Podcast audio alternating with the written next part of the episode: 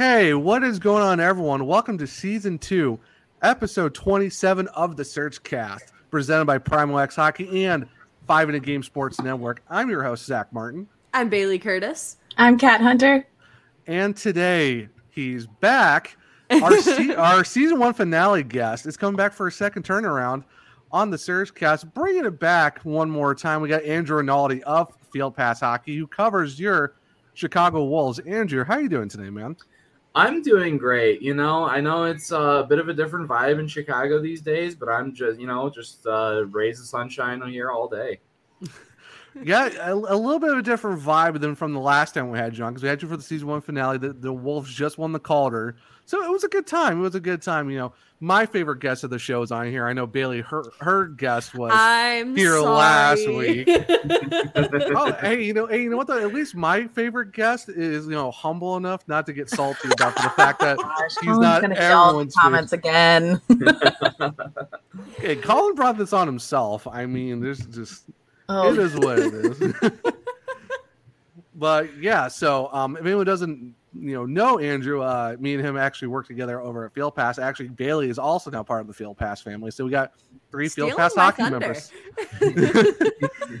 but uh, yeah, so I mean, Andrew, I know we talked about right before we started recording the, uh, and like you just said, now the vibes are a little bit different in Chicago. I mean, Poturalski's not there. Got a couple guys, got, got two or three guys up with the Hurricanes right now. Like just seeing where the team is now compared to how it was last year, like in your opinion, like what's different about the Wolves outside of just you know a lot of names not with the team from last year? Yeah, I mean, veteran leadership is probably the the one big thing that's you know you can really compare and, con- and contrast because right, Poturalski went and chased a one way deal. Leivo went and got his one uh, one way deal.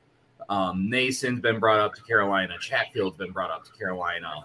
Um, Lyon went over to the system in Florida. You're a little familiar with that, Zach. Yep. A, a little bit. I, I, I, thought, I, talk, I talk about Alex Lyon a little bit. Not so, much, you know. um, so you know, you have these real big veteran guys that bring a lot of NHL game experience that aren't in the lineup anymore, and then you have you know another big piece like David Gust who goes to a rival over there in Rockford, and what's he doing? He's just top five in the league in points. So it, it, it happens to be like that. It's just yeah, well, of course just, it that's, does. that's, the, that's the that's the price for success in this league is that when you know other NHL franchises looking like, hey, we want a piece of that, a piece of that action, and next thing you know, everyone just coming over. San Jose takes Ryan Warsofsky off their hands, and I oh No, I yeah, don't that was that was huge. since that you see Erik Karlsson over there with a career year once you get Warzy behind the bench and getting him fired up. So Yeah, that got t- a lo- a lot of coincidence there. Plus, you know, everyone thought Piotr was going to be in Chicago for a while, and it's like, no, he's been with the Canes for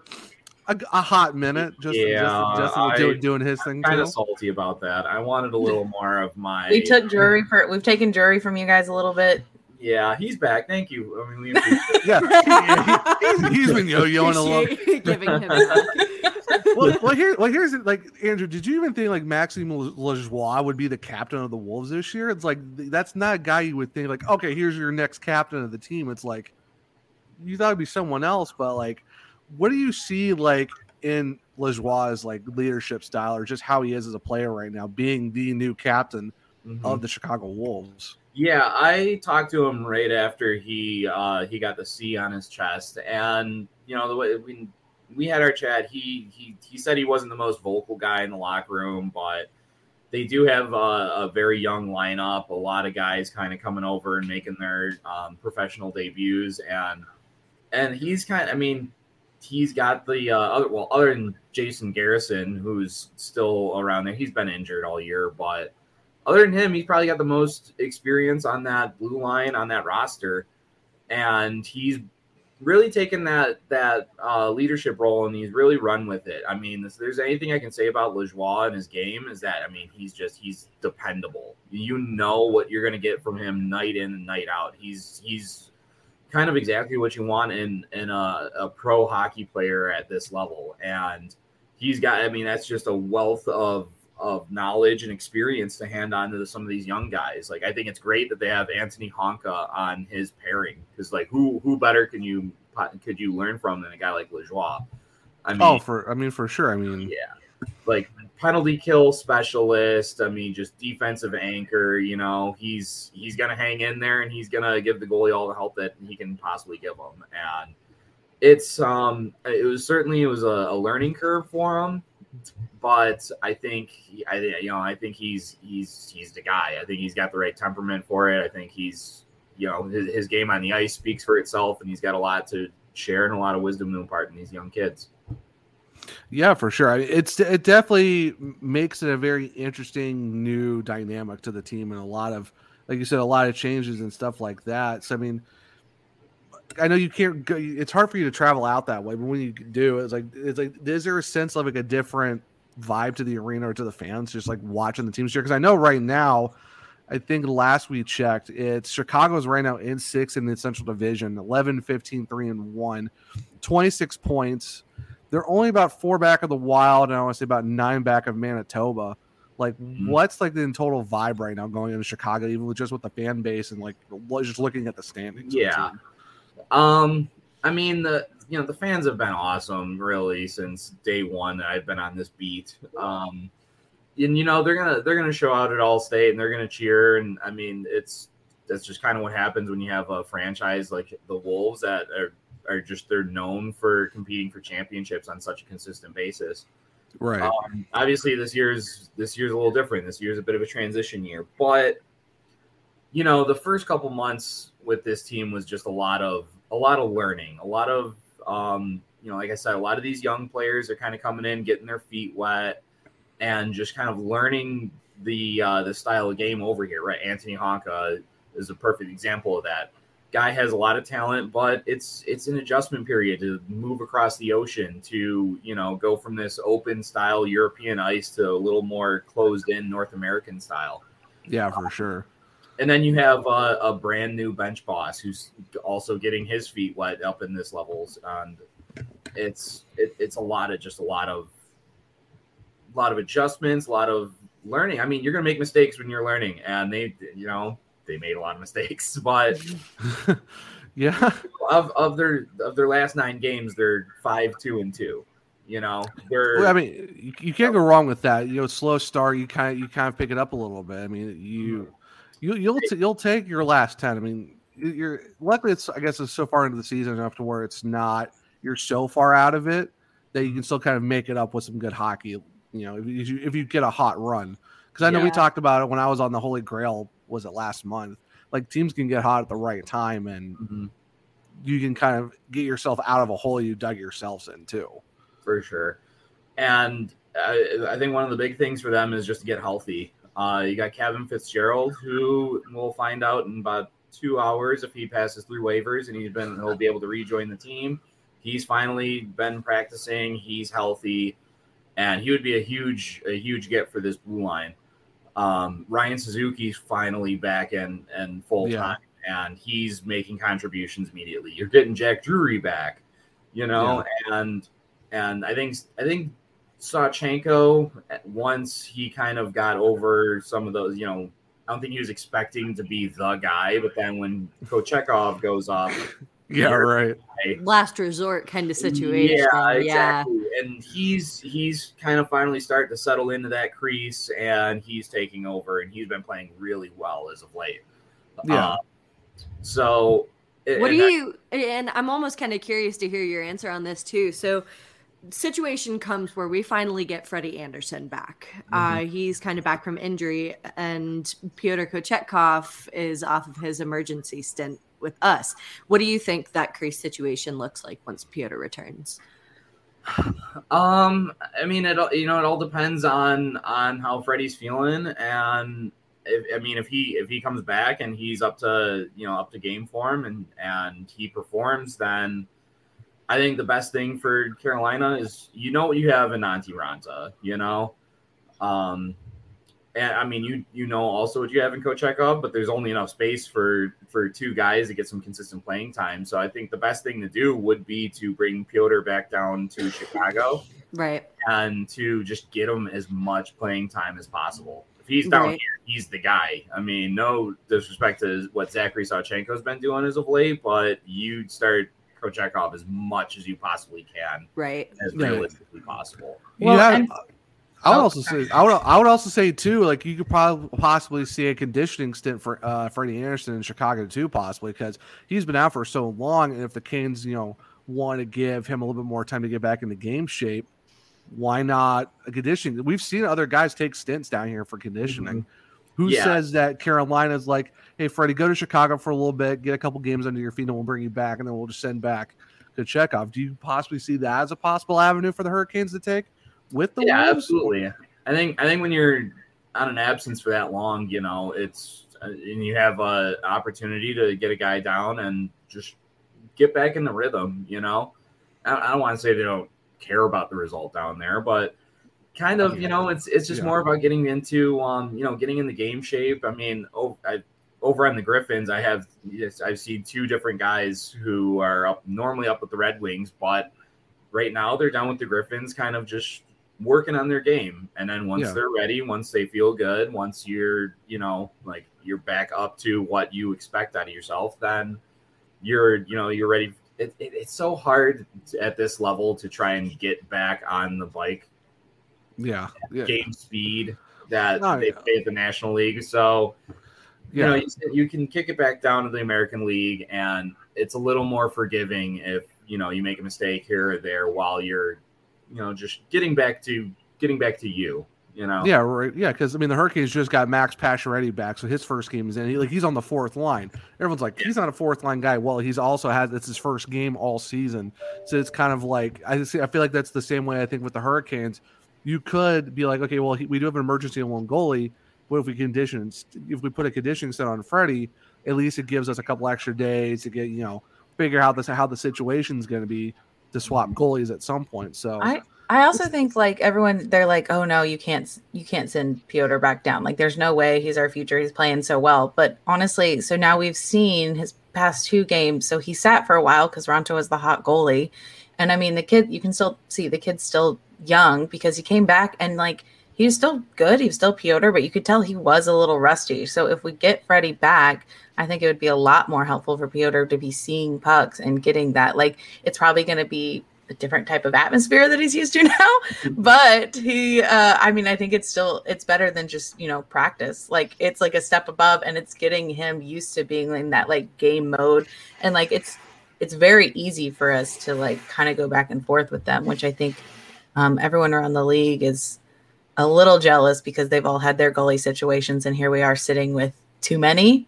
Like that's an interesting Yeah. problem to have, but also like you have too many, but you also have a spot to put them where they can keep playing and can keep getting better and get those reps in. And I'm sure the Wolves would love that. yeah, absolutely. One of- so one of my favorite quotes I've gotten from this season was from uh, Magnus Hellberg when he was down in Grand Rapids on his conditioning stint, and it, it basically I'm paraphrasing it, but he said it doesn't matter where I'm at, the puck looks the same.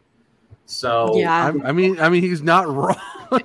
he's not wrong. So I mean, it, you know, I know like it, it seems like you have three goalies. Like it's it's it's a, it's a problem in a way because it's like what do you you know what do you really do? But when you have the flexibility to send a guy like Piotr down to get him as much action as he possibly can, so that way, you know, uh, you. It's just it, it, the reality of it is you have two guys in Carolina who who have a, a history of of not being able to stay healthy. So if you instead of just letting him sit up here and wait for his opportunity, he you bring him down to Chicago, you let him play as much as you can, keep him in his game, keep him in his rhythm. I mean, we you've seen from last night when he's out for it's just the goalie thing. If you're not consistently playing, it's Yeah. hard to keep your focus. I mean, goal goaltending is such a between the ears position that you just you got to keep getting them as much game time as possible, and he's going to get that down in Chicago. Which yeah, for, yeah. I'm also Well- just trying to manifest this for myself, but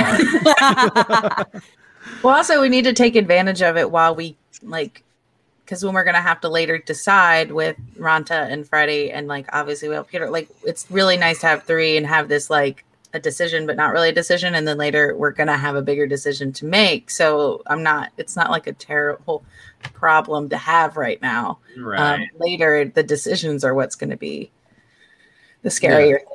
Yeah, yeah, the- yeah, the, it, yeah, it the would be night, one thing if you saw like Raanta really struggling or Freddie's he can't, you know, end up making it back in there. But if you have uh, a, a three goalie problem is not a bad problem to have Mm-mm. if they're all playing at the level that you can expect. If With the way this season has gone, yeah, I feel like goalies are getting hurt left and right. Yeah. So yeah, uh, yeah. Like even then, too. Like if you look at the stats, save percentage wise, goals against. Like there's only like a handful of goalies, and then there's a then there's just like a drop off. Like we saw, Shesterkin has not been himself this year at all. That's why you see the Who Rangers- called that one, Zach? Everyone thought I was crazy, and when I mentioned it in our season preview that he's going to come back to Earth, and look at that. hey, this isn't just a hat rack, my friend. hey, I thought people I thought people were crazy when they said he had dethroned Vassy, and I still don't think he has. And until Vassy blinks, no one has. No, for sure. But then that, the, the good thing with Piotr and the how the contract, I mean, his contract doesn't really kick in until next season, so he's still technically on his two way, which is kind of mm-hmm. nice to have. And then what Andrew said, all depends on how the goalies are going to be. We can see, you know, Piotr back up at some point, but I think if you get him in Chicago right now, that's a nice addition to a team that's like, okay, you know, get some guy, get a guy behind the net in between the pipes, and it kind of works out like that. So it's just, it's a situation that is is not bad at all for the Hurricanes. Like Kat said, it's good to have a little extra goalies. So we want to get into some fan questions because I know we got about like twenty ish minutes left with you, Andrew. And now you got to get going soon. I want to knock some of these out with you. So, uh, we kind of talked about the Chicago Wolf season so far, but I, I figured this is a great one to start off with. Uh, this is from a, a buddy of ours, uh, Joel James, JJ from uh, Mile High Pundit, part of the network as well at Five to Game. Um, can the Wolves repeat this year? How has Piotr's absence affected the team morale? Um, first off, uh, probably not. there's, Um, no- there's a, there's a lot of good teams right now, especially the the Atlantic is pretty stacked. The I was Pacific gonna say is when you're tough. sitting sixth in the Central, that's not an entire. I mean, it's possible to bounce back from that, but that, that it's not wa- a with- great look. there's there's With a long Iowa- road to the Calder Cup. There are a couple pieces behind. I um, yeah, like like Yeah. looking at Milwaukee, looking at the Pacific Division, looking at the stacked Atlantic. So did that's other gonna be teams- rough. Did other teams like lose as many? Like, did they lose as many players and like kind of go through all the restructure that the mm-hmm. Wolves did? Though, like, I, I feel like the Wolves were so good that you know you lose the key pieces, and the other teams are just like we're holding on to move on, mm-hmm. get the cup. So obviously they're not going to be going through the same growing pains as I mean, you can kind of kind of compare it to the Avs a little bit, where like they're coming off this big win, but they're the other teams that are holding on and kind of keeping their same core yeah, and they're just pushing ahead and the Avs are they've lost some key pieces not saying that's what made them win the cup but now they're like working to regain what they had Well, they're And also well, they also they're all a lot of injured guys too in Yeah, Colorado. That's, so- that's why that's why they're the Colorado like evil Eagle Lanch because the fact that a lot of the The Eagles Eagle- are with it. so I mean, it's kind of like hey we were uh, we, we were the hurl wolves a little bit the last couple seasons so also very true. But to kind of tack onto that, I feel like player teams that win the Calder oftentimes see that bit of a tornado with their team though too. So I, I feel like that's really common to lose prospects after the cup. like it's it's a compliment but also sucks at the same time like you're like these guys are good they deserve you know but then you're saying like no our team uh, there was um a lot of point that's that's missed is kind of just how good Carolina was and Mhm. how it kind of forced a lot of um a lot of players out of the system because it's like where are you really gonna get your shot at in the lineup? So two guys especially um Joey Keane who was one of the Love one of the Joey top Keane. performers. yeah, losing lo- losing him was definitely rough. Yeah, you got the you got your power play quarterback, and I mean, such a smooth skater, a guy who can get the puck out almost effortlessly out of his zone. Now he's over. Um, now he's over dancing with the Bears over in Russia.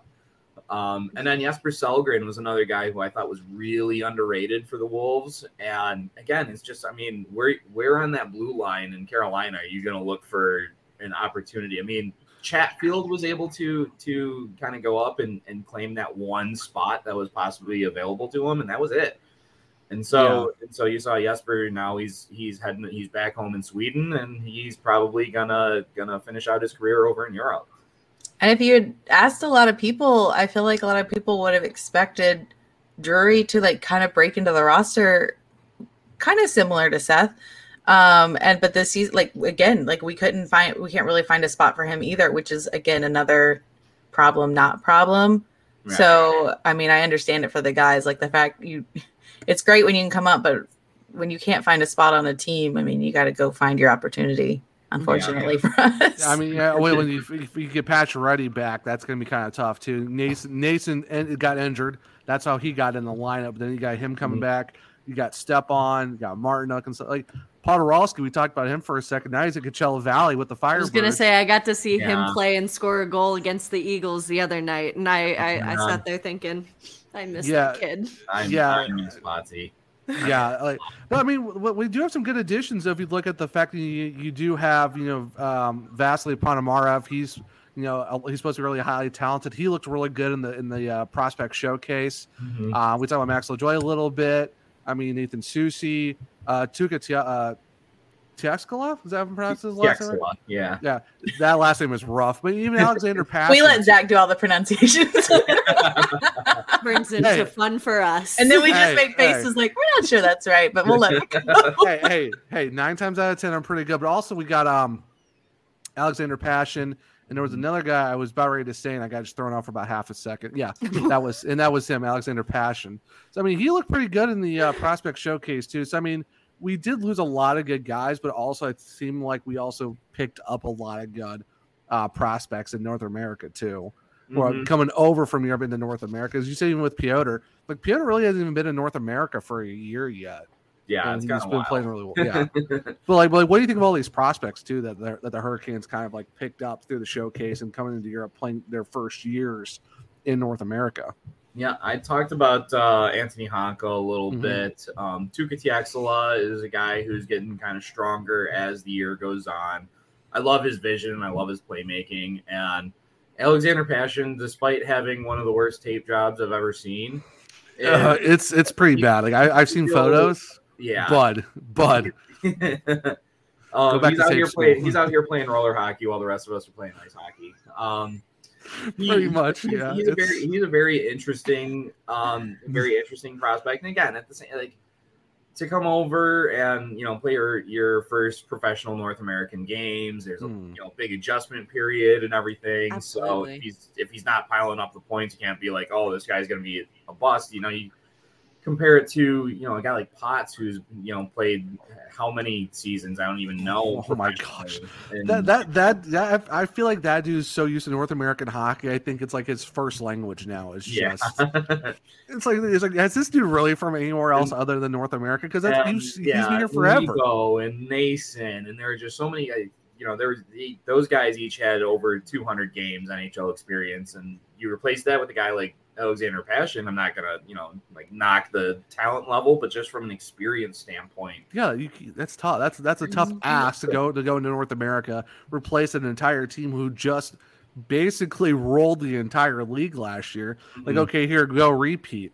That's not that's right, hockey. It's not how yeah. it works. You can't just roll over a, the whole league again after you lost all your big names to a bunch of right. teams. And then, uh, it's fun to watch them try, though. Yeah, no. Uh, yeah, I mean, yeah. Good luck. I mean, I, I, I mean yeah. Ask Andrew how you're supposed to write an article when it's like eight seven in one game, and it's like. Oh.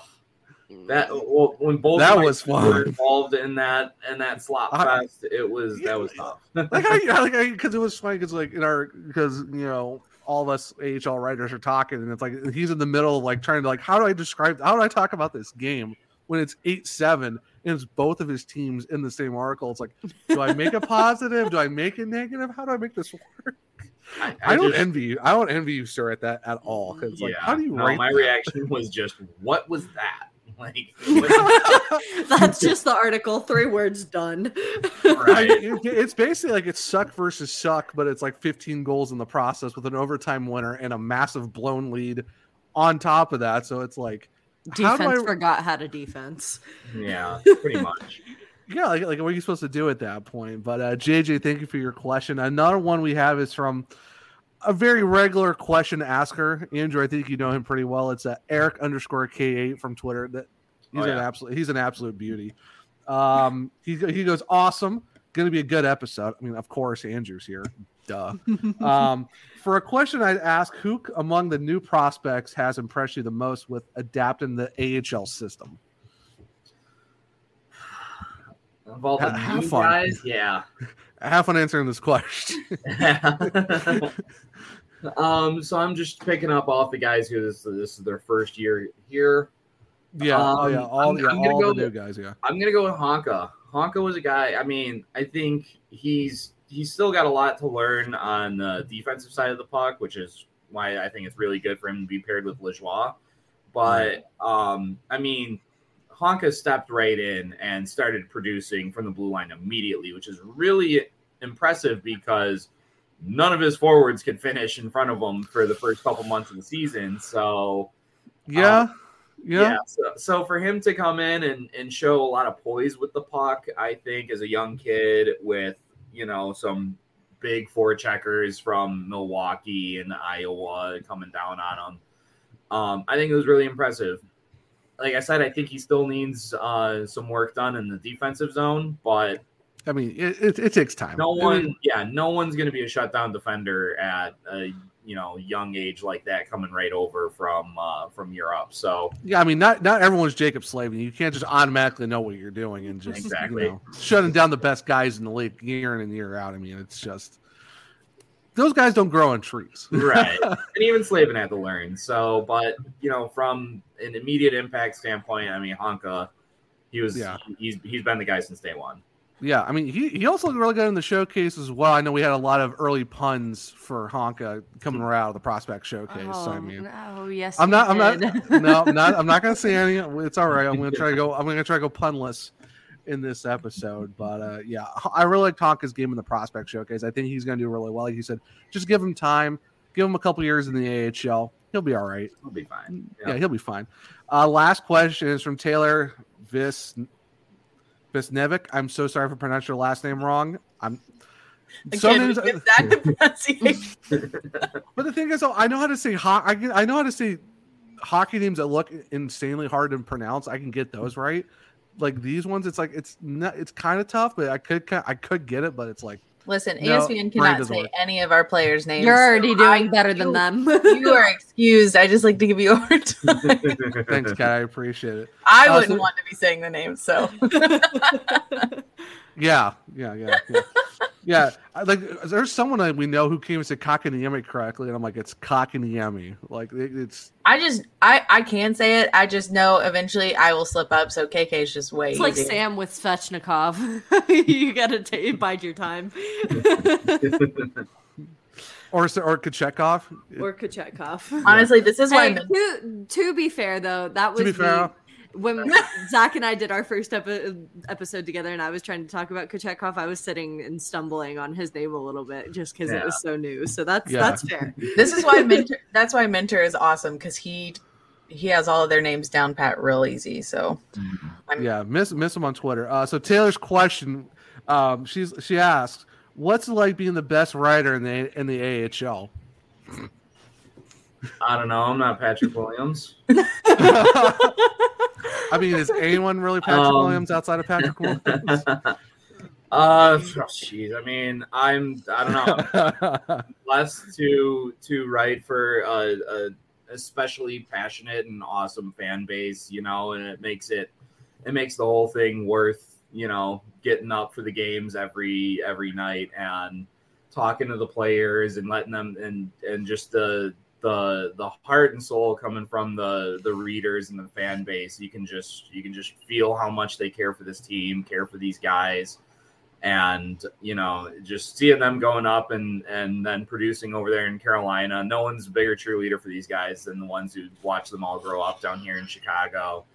And I'm, I'm blessed I'm, I'm i'm blessed to be a part of it. I you know i love doing it. I'm i'm glad that for some reason people love reading what i have to write and say and everything because i don't know i think i sound kind of crazy sometimes but I mean, we, Yeah. we, all we, we all have to be we all big uh big fan of my work and i just wanted to say you know i, I appreciate it from the bottom of my heart and i'm glad that i have a bunch like her following along with me and it's, it's been a fun ride and i hope to continue riding it Yeah, I mean, we we all have to be a little bit crazy for us to like, you know, cover the AHL because it's just it is an it is a very interesting league to cover. This ebbs and flows of call ups constantly, guys getting traded to different teams or just leaving every year.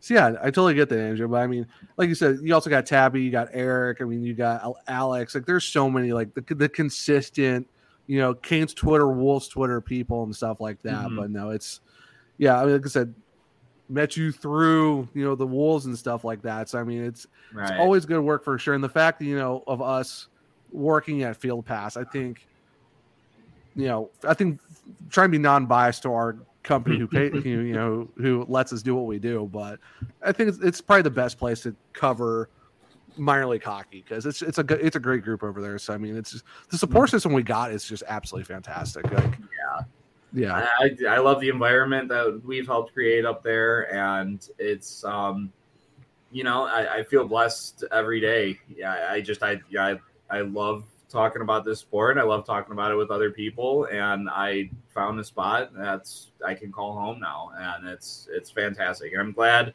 to see you two come and come and join our squad. It just makes it even stronger. Now we just got to convince Kat to join in next. Give yeah. her some team to cover. we, we have a lot of teams on the Atlantic Division that could get some good coverage. That's for sure. Because I know, I know, I know Corey out in Hershey. He does like the Bears. He does, I think, pretty much almost the entire division outside of Charlotte. So it's like, yeah.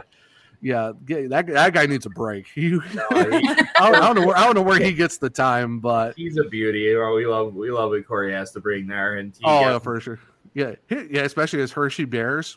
Oh yeah, yeah, yeah. For yeah, it's it's definitely an interesting time. But no, I mean, yeah, Kat. Eventually, we'll just we'll get you to come over to us too and just start writing about you know some team in the AHL. But slowly but surely, we'll, we'll get there. We're gonna slowly just migrate everyone over and just make just just have every team covered at some point. But Andrew, before we let you go, because I know you're on a slight time crunch, but we appreciate you joining us for a little bit to talk about the Wolves and all that good stuff. But where can people find you on the socials and find your writing? And also, uh, you're also a podcast host on the Holy GrAHL. So where can people find that as well? The floor is yours, sir. Promote everything and everything. So I know the next three minutes are going to be up real quick with all the stuff you have to let us know about. so um, to follow my wolf stuff, you can uh, my at is FPH Wolves. And then this weekend, I'm going to be over in Grand Rapids, and you can follow along with me at FPH Griffins. And um, there's going to be a lot. I mean, I live tweet all the games. I love answering questions and fans. I just love interacting with fans in general. So it's a good time. I, I can, yeah, I can confirm absolutely. it's a good time. so, you know, if anyone has anything, you know, any questions, anything about a player or system, or you just want to say, like, hey, you, um, you know your beard looks gross or whatever. I'm all for any of it. I mean, I mean, I mean, honestly, on the uh, work because we're you know we're, we're gonna put this on YouTube. I think your beard looks fantastic, sir. I mean, the I hair. think so too. Did, but, you, did you, you do know, something to your hair? It's got an extra little poof to it. So. um, and then yeah, we have a weekly podcast over at uh, Field Pass that's called the Holy GrAHL, and that's stylized G R A H L. And we Fantastic, just talk everything. I know, I love it we talk about everything American Hockey League. We um we bring our hot takes to the table. Occasionally, our Marlies correspondent Zach Power tries to light himself on fire every now and then. It's um it's full of chaos. It's full of glory. It's um you know we have a lot of fun with it. I I think my favorite episode was uh, during the playoffs last year when uh, when the Wolves were playing the Stockton Heat in the Western Conference Finals and if you could ever go back and rewatch that one, I was just an unhinged mess as that. the Wolves took four penalties in the first period, and like it was, I mean, they, killed them, they, killed them, all off. But like that's just I remember that game, yeah, that I don't need in my life, and they pulled away with a with a real a real great win. Um, Ivan Lodnia, who's been battling an injury, he's hopefully going to be returning to the lineup later in the year. He scored, and then Potsy sealed away with a breakaway with a minute left, and you know the celebration pretty much began at that point. Um, pretty much, yeah.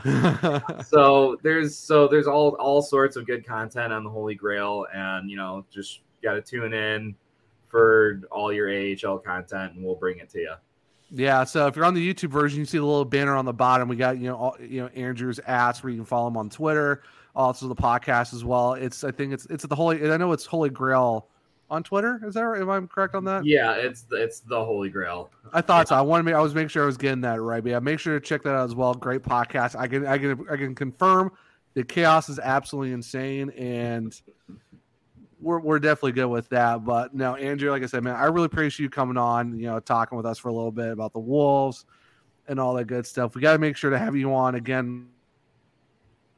And any progress to the uh, Wolves, maybe, uh, you know, sniffing the playoffs a little bit. But like yeah, I said, for sure. For sure. And again, thanks. You know, I, I appreciate you guys bringing me on. I, you know, like I said before, I love just chatting hockey about any and all types. So I appreciate it. Yeah, no, of course. You know, th- like, anytime for sure. We appreciate it. And also thank you everyone who sent out the questions. Fantastic job. We'll love it. We, we love having interactions with fans, especially when we got guests like Andrew on. So, Mhm. but gotta let our guest go because he's got to get to Grand Rapids and cover the Griffins, and hopefully that basement team in the uh, Central gives him a little bit more hope on for the next one. it's getting a little musty down here for me. A little bit. S- s- Gotta get out of the cellar somehow. But all right, well, enjoy the rest of your day, Andrew. We appreciate you joining us today, man. Thanks, Andrew. Uh, thanks, You know, Andrew. Thanks again. Take care. Bye. All right, that was Andrew Rinaldi of Field Pass Hockey. Just an absolute great guy to have on the pod. It's good having him on for the him. second time. Second time on the show, just uh different vibes than the last time, Bailey, for sure. Yeah, Since- definitely. No, since I the season finale. Oh, talking man. last time season finale. I mean, we were I I was coming off of helping the Avs celebrate their massive win, but Andrew Yeah. Rinaldi coming off of celebrating the Wolves win, and it it just it was a big winning kind of vibe, and we were it- it's something, and we kind of talked about it a little bit with Andrew being on and talking about yeah, I mean it, it's it sucks when you lose a lot of your core um but Yeah. you can't help but kind of be happy for those guys going off and kind of finding themselves in bigger positions and helping other teams kind of to that same point um so i don't know it, it's i i hope the wolves can kind of hold it together and i'm a little nervous to see what'll happen when freddie comes back and piotr unfortunately may have to go down but it'll He'll be all right. It's. Piotr. It gives him more Yeah. time. Yeah. The one thing that I was kind of interested in, kind of thinking though, and maybe you guys will kind of be able to give some kind of good insight and thoughts on this as well. I, I've noticed with Piotr, he Mhm. plays a lot better, and this goes for a lot of goalies, in saying that goalies usually play better when they have faith in the team in front of them.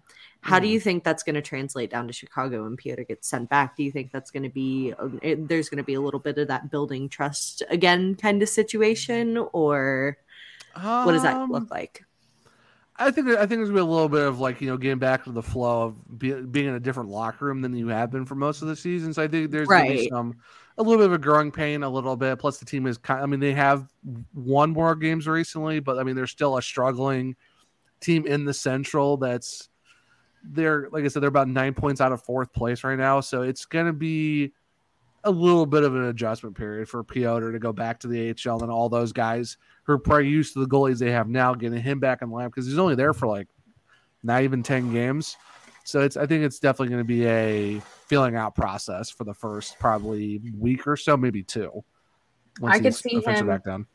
I could see him playing if he doesn't have that full like trust or confidence yet, playing a little bit more aggressive. I mean, he already has his like poke check. Like he already is a more like confident coming forward goalie. I could Mhm. see him doing that a little bit more if he's not as trusting of his defense. Um, but honestly, I think he's just going to be playing for the chance to get back with the Canes. Like I think he will see that as a challenge to, hey, I'm going to be playing here, um, but my goal is to get back there. And if if it is like Freddie and Raanta go on this big hot streak, and like for some reason Piotr stays down there a lot longer, I mean, I think he's just going to be like, well, my my spot is there next. Like I I just see that fire in that kid that he's just he's not. I don't think he's going to take it as um a, a demotion or of any sort, but just a chance to prove himself more. Yeah, Right. I mean, I'm just gonna yeah. miss his interactions with Svetch. yeah, Yeah. I think I, I really think it's going to be a. I, I think he understands. It's like he he's got like you said, he just got a new contract. He's got four years with the team, kicking in next year, it was kind of like it was an emergency loan situation. No one knew how long he was going to be, you know, in Carolina for. It was just an extended period of time because Freddie's been out for so long. I think it's kind of like it, it's the nature of the business. There's nothing you can do about that. I think we might see him. I guess depends on what the Canes do at the trade deadline. Of do you move on from Raanta or Freddie at that point if you want to go down that path, or do you just want to ride out with those two guys and let Piotr just finish out the finish out the season in the AHL and just get him ready for next year. I guess it all really depends on what the Kings want to do. Mm-hmm. So I mean, it, the, the deadline is going to be very interesting.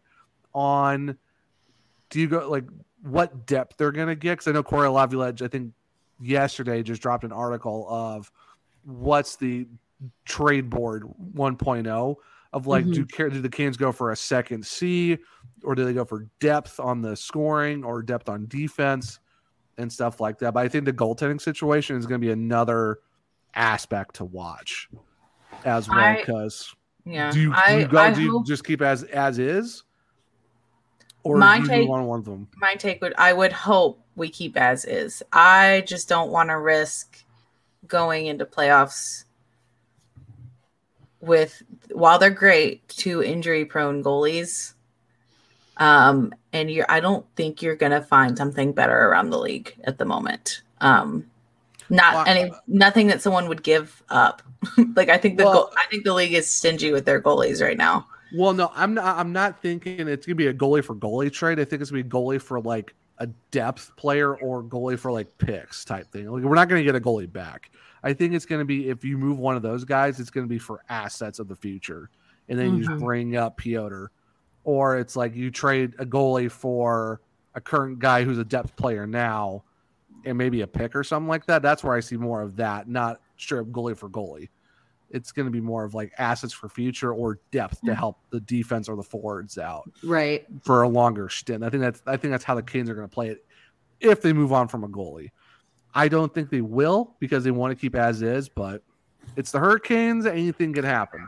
I mean, we all thought the Hurricanes were going to trade for anyone, and then we thought, oh, it's the deadline. They didn't get anyone. We're good to go. And then it's like, huh, surprise. No, we got Max Domi at the last second. So it's it's yeah. definitely something to keep an eye on for sure. But, but, yes, right. yeah. So before we go I personally hated that. he, I mean, he did help Game Seven against the Bruins, but other than that, we already have a Game Seven. We're good. Yeah. All right. So before we ever confused, he's never called Mister Game Seven. Good no, Lord. he's not. No. no. he's no, no, he's not. He's Mister One Game Seven. yeah, we have uh, Mister Game Seven, and that we're fine with that. But before we get farther into the Canes talk, though, we do have to talk about our amazing sponsors at Primo X Hockey. So if you're on the YouTube, or yeah, if you're on the YouTube version, we have a link at the bottom where you can go into their website and we got the special code to get 20% off your offer. But if you're on the audio version of it, um, go to primoxhockey.com, use the code SurgeCast uh, to get 20% off your order. They're a great group to, you know, they're our ROG sponsor since not even before our first episode. They were here before that as well. Um, so if you're looking for equipment, you know, st- uh, stick tape, you know, if you're looking for skate protector, stuff like that. They even got uh, shields now for uh, helmets. So if you're looking to get a bubble or uh, cage. Um, I like the fish. I'm more of a fishbowl helmet guy myself because I think all the bars and stuff would kind of like distort my eyes a little bit. So I would probably, mm-hmm. if it was me, I go with the fishbowl. I know a lot of people kind of joke about it, but I think it's a little bit easier for me. But I mean, they got those now. They also got a skate sharpener if you want to get your skate sharpened at the uh, at the warehouse. So that's um, pretty good as well. You can do pickups at the at the warehouse, or you can get shipped uh, um, you know, around the states because they do free shipping, which is kind of nice. And they're actually on Amazon Prime for uh, some of their products as well. So I mean, they're. I was gonna say they also have some really cool merch. Oh, the, um, the hoodies and the hats. The hoodies, are... the hats. They've got koozies for your mm. tailgating needs. I mean, I can I can attest these koozies are pretty nice. I mean, they, they are they are pretty fantastic. I I love these things because, I mean, it, it Who doesn't love really a nice. good koozie? I, am especially when it's a, a Raleigh-based company too, because they even have Raleigh, North Carolina, around the bottom. I mean, shop local, support local, and like these guys are like not even 15 minutes from the arena. Like yeah. I said, you can you can do pickups at the warehouse. You can kind of check out the you know place, you know, talk to those guys, Matt, Tuck, You know, all of them are just so great. They're they're, they're Hoping to make it over to the warehouse at least once while I'm in town for the Stadium Series game. Oh, Yeah. you have to for sure. Like I said, they're a great group over there. So, like I said, you go to PrimoXHockey.com, use the code SurgeCast at checkout for 20% off your order. It helps supports us, but also helps out support our number one sponsor of the show. So that's why you got this little cool logo at the bottom left corner if you're on the YouTube version. Like I said, just go help support them, help support us. Like I said, you get a lot of cool, ridiculously awesome stuff there. Oh, I yeah. mean, you can't go wrong with that. But Yeah, once going I to the start- Hurricanes. I was gonna say once I start getting into hockey, I, I'm getting skating lessons, or I got skating lessons for Christmas. So once I start getting into hockey, they're gonna be my go-to for tape and all that good stuff. Oh yeah, for sure. To yeah, especially yeah, especially when you know protect the face. Yeah, Mhm. definitely gotta go for the bubbles because those, those uh, ones are really nice. I guess, but they get stick tape. You know, like they even got uh, skate protectors too with the little uh, bottoms on it, so you can protect your skates when you're walking around. Oh yeah. Very very clutch for sure. They got they got everything and everything. They even have um they have a little tool where you actually can cut your tape off your stick cleanly instead of having to like try to deal with it the old old fashioned way of trying to unravel it.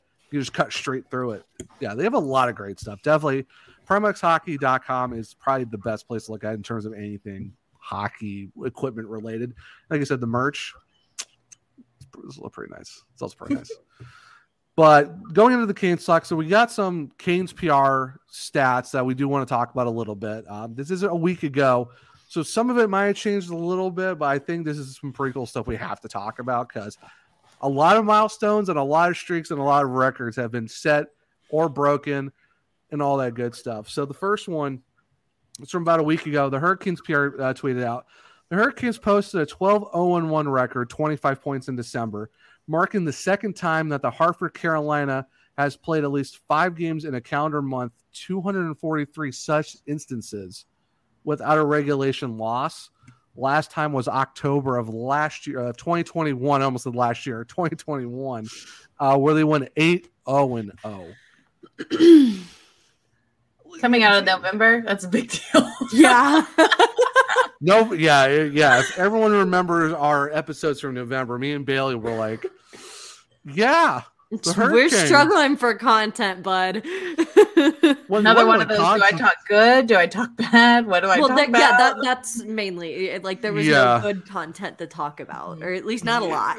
Yeah, especially when you're on a streak of like a lot of overtime losses, and then you're going, Mhm. you're like, you just lose to Arizona right before Thanksgiving, and you go like if I if I never Boston.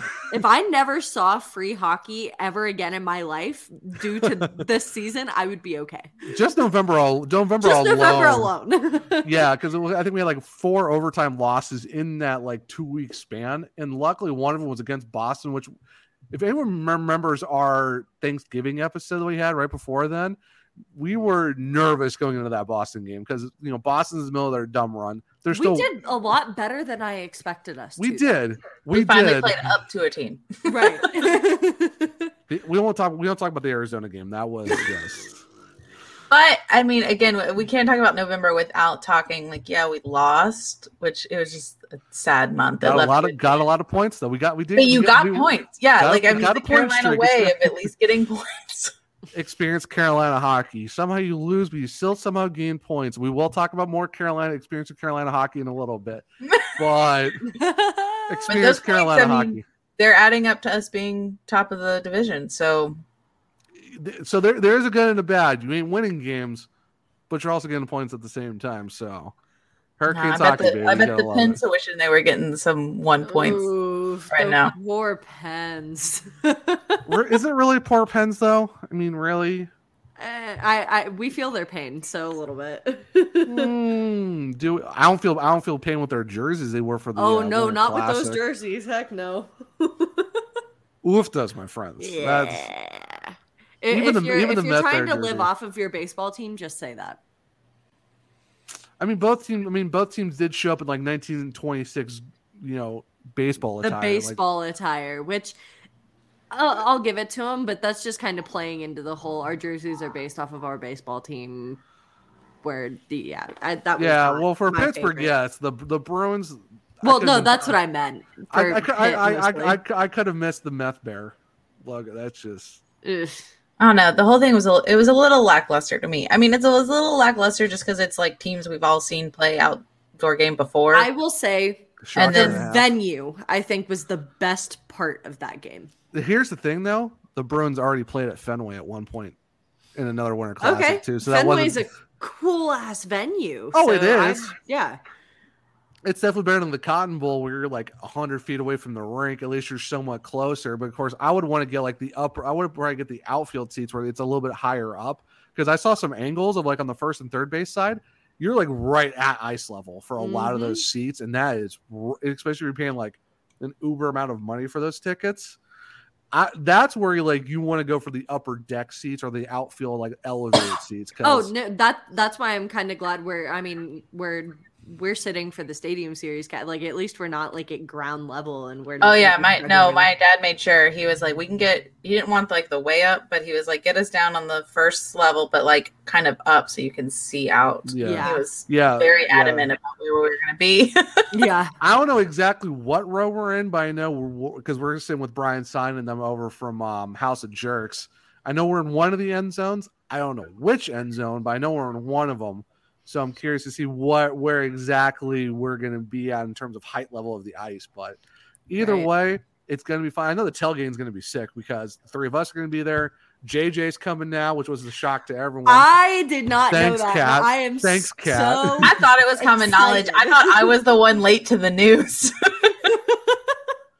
but you know, Spen- am- Spencer's going to be there too. Josh is going to be there. I mean, we got a can't wait. for Brad that. Moore from um you know Storm Cellar's going to be there. Of course, Brian and those guys from you know House of Jerks. We're This is obviously going to going be a there. great TikTok. Let me just say that. Oh, the TikToks are going to be great. The tailgate's going to be absolutely perfect.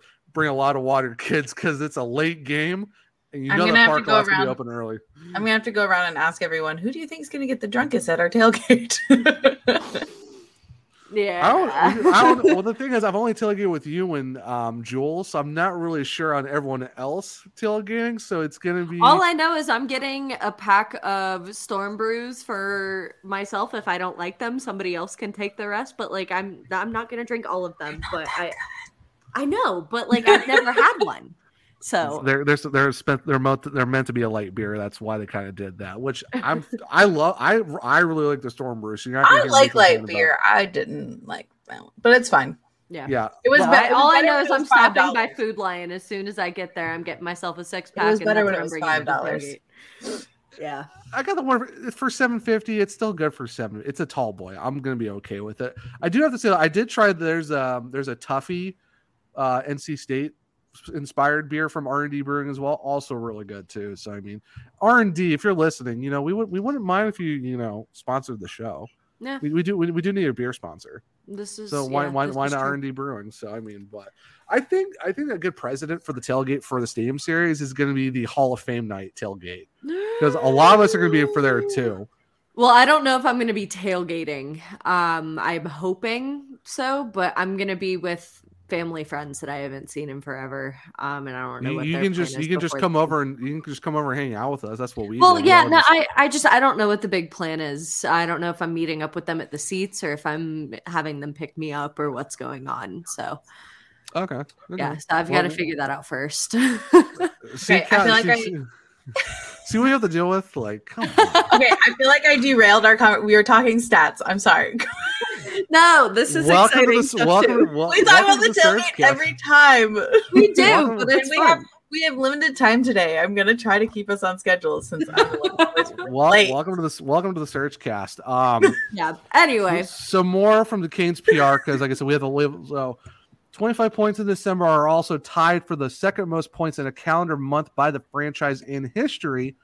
Uh, this was March 2017, where they went 10, 2, and 5, trailing only just January 2006, 13, 1, and 0 for 26 points. We and we and the last time we had a streak like that, and that was 2006. That's when we won the cup. So, I mean, I'm no mathematician here, but mathematician. yeah, Ma- I'm no mathematician here. But is there a coincidence? I think Maybe so. not. Uh, okay, so Walt Ruff, who's an absolute beauty. If people be nice Love to him. Be nice to him. Um, uh, the have set a new franchise record with 10 consecutive wins. this this was buff from six days ago. They did change. It was eleven. Um, already they've already tied their franchise record in a point streak to sixteen. Now seventeen. It has now becomes the longest run by any NHL team this season. So Have fun beating that Bruins.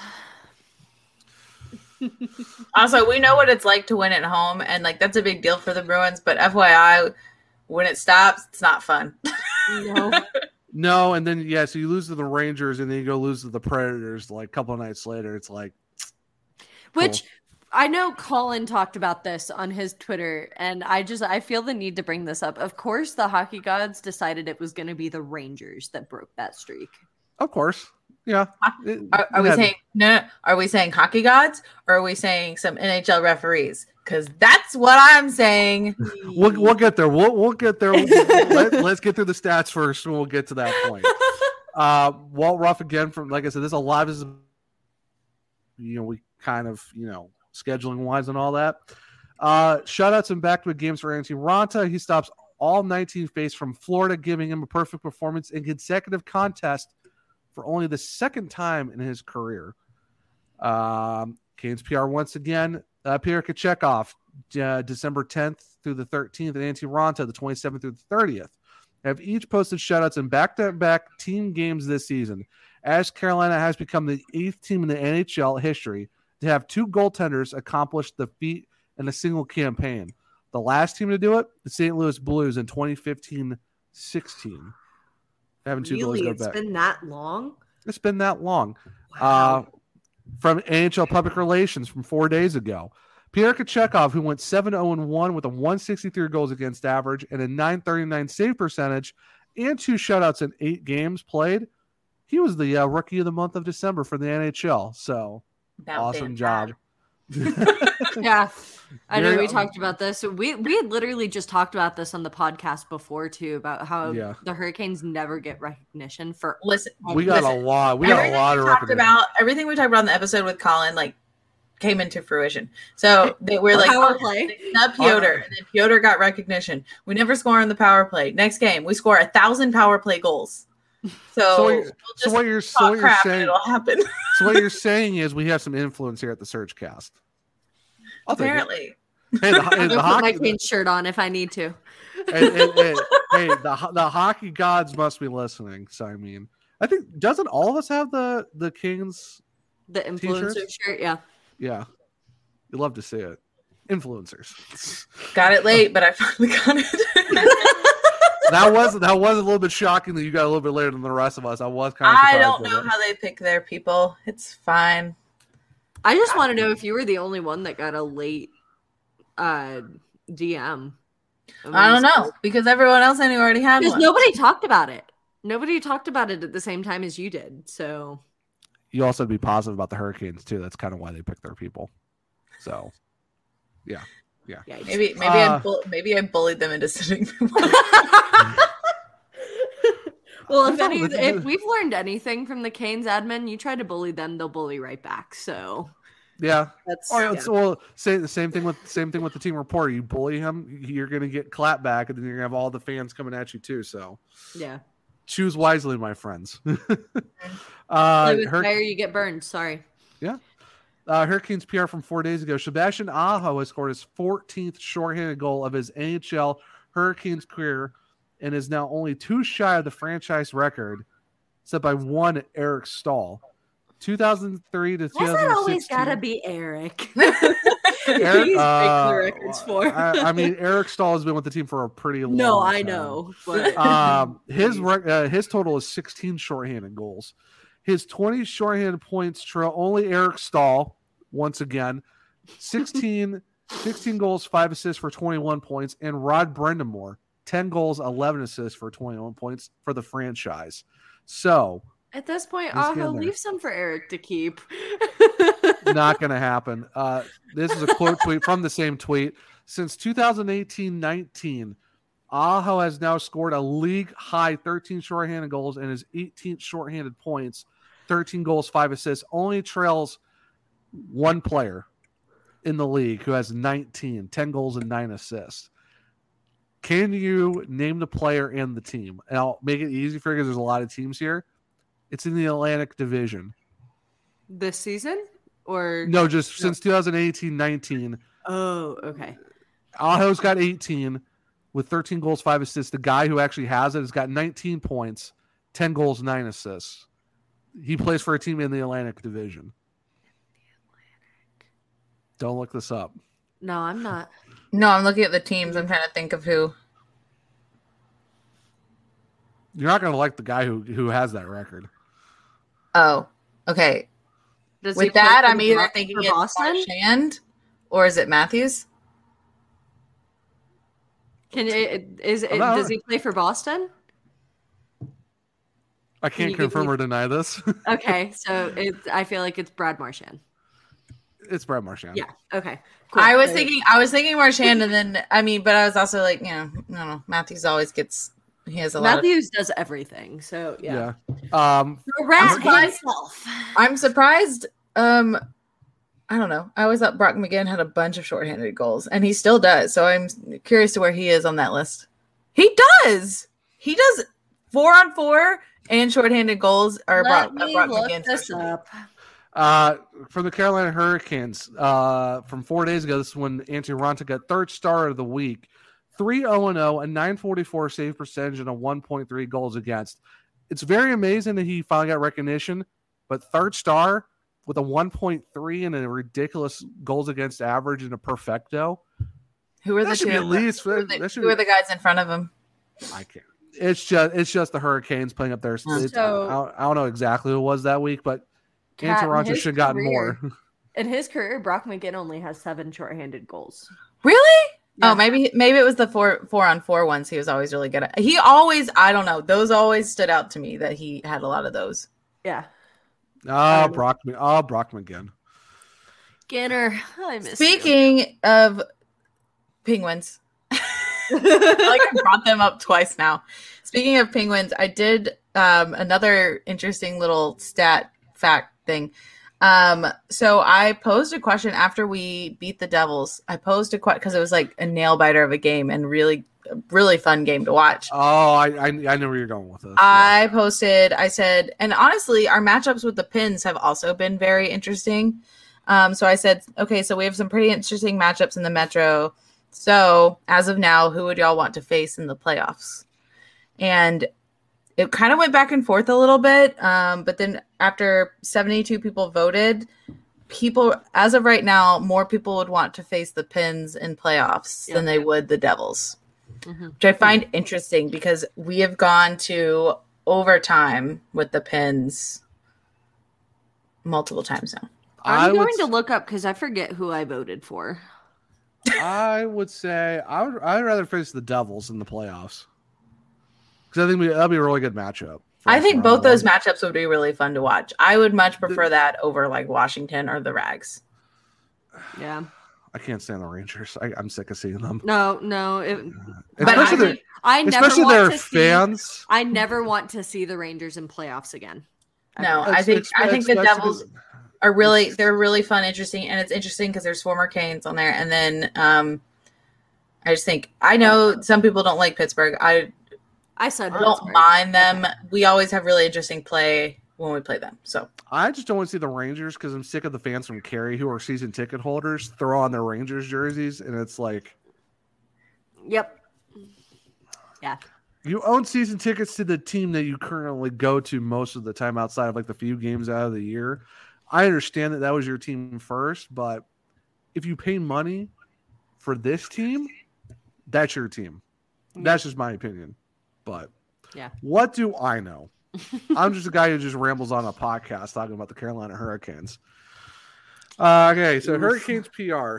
Um, Martin Necas has scored his 17th goal of the season tonight, but it was two nights ago. fan vote him into the All Star. Do it. Do yes, it now, please.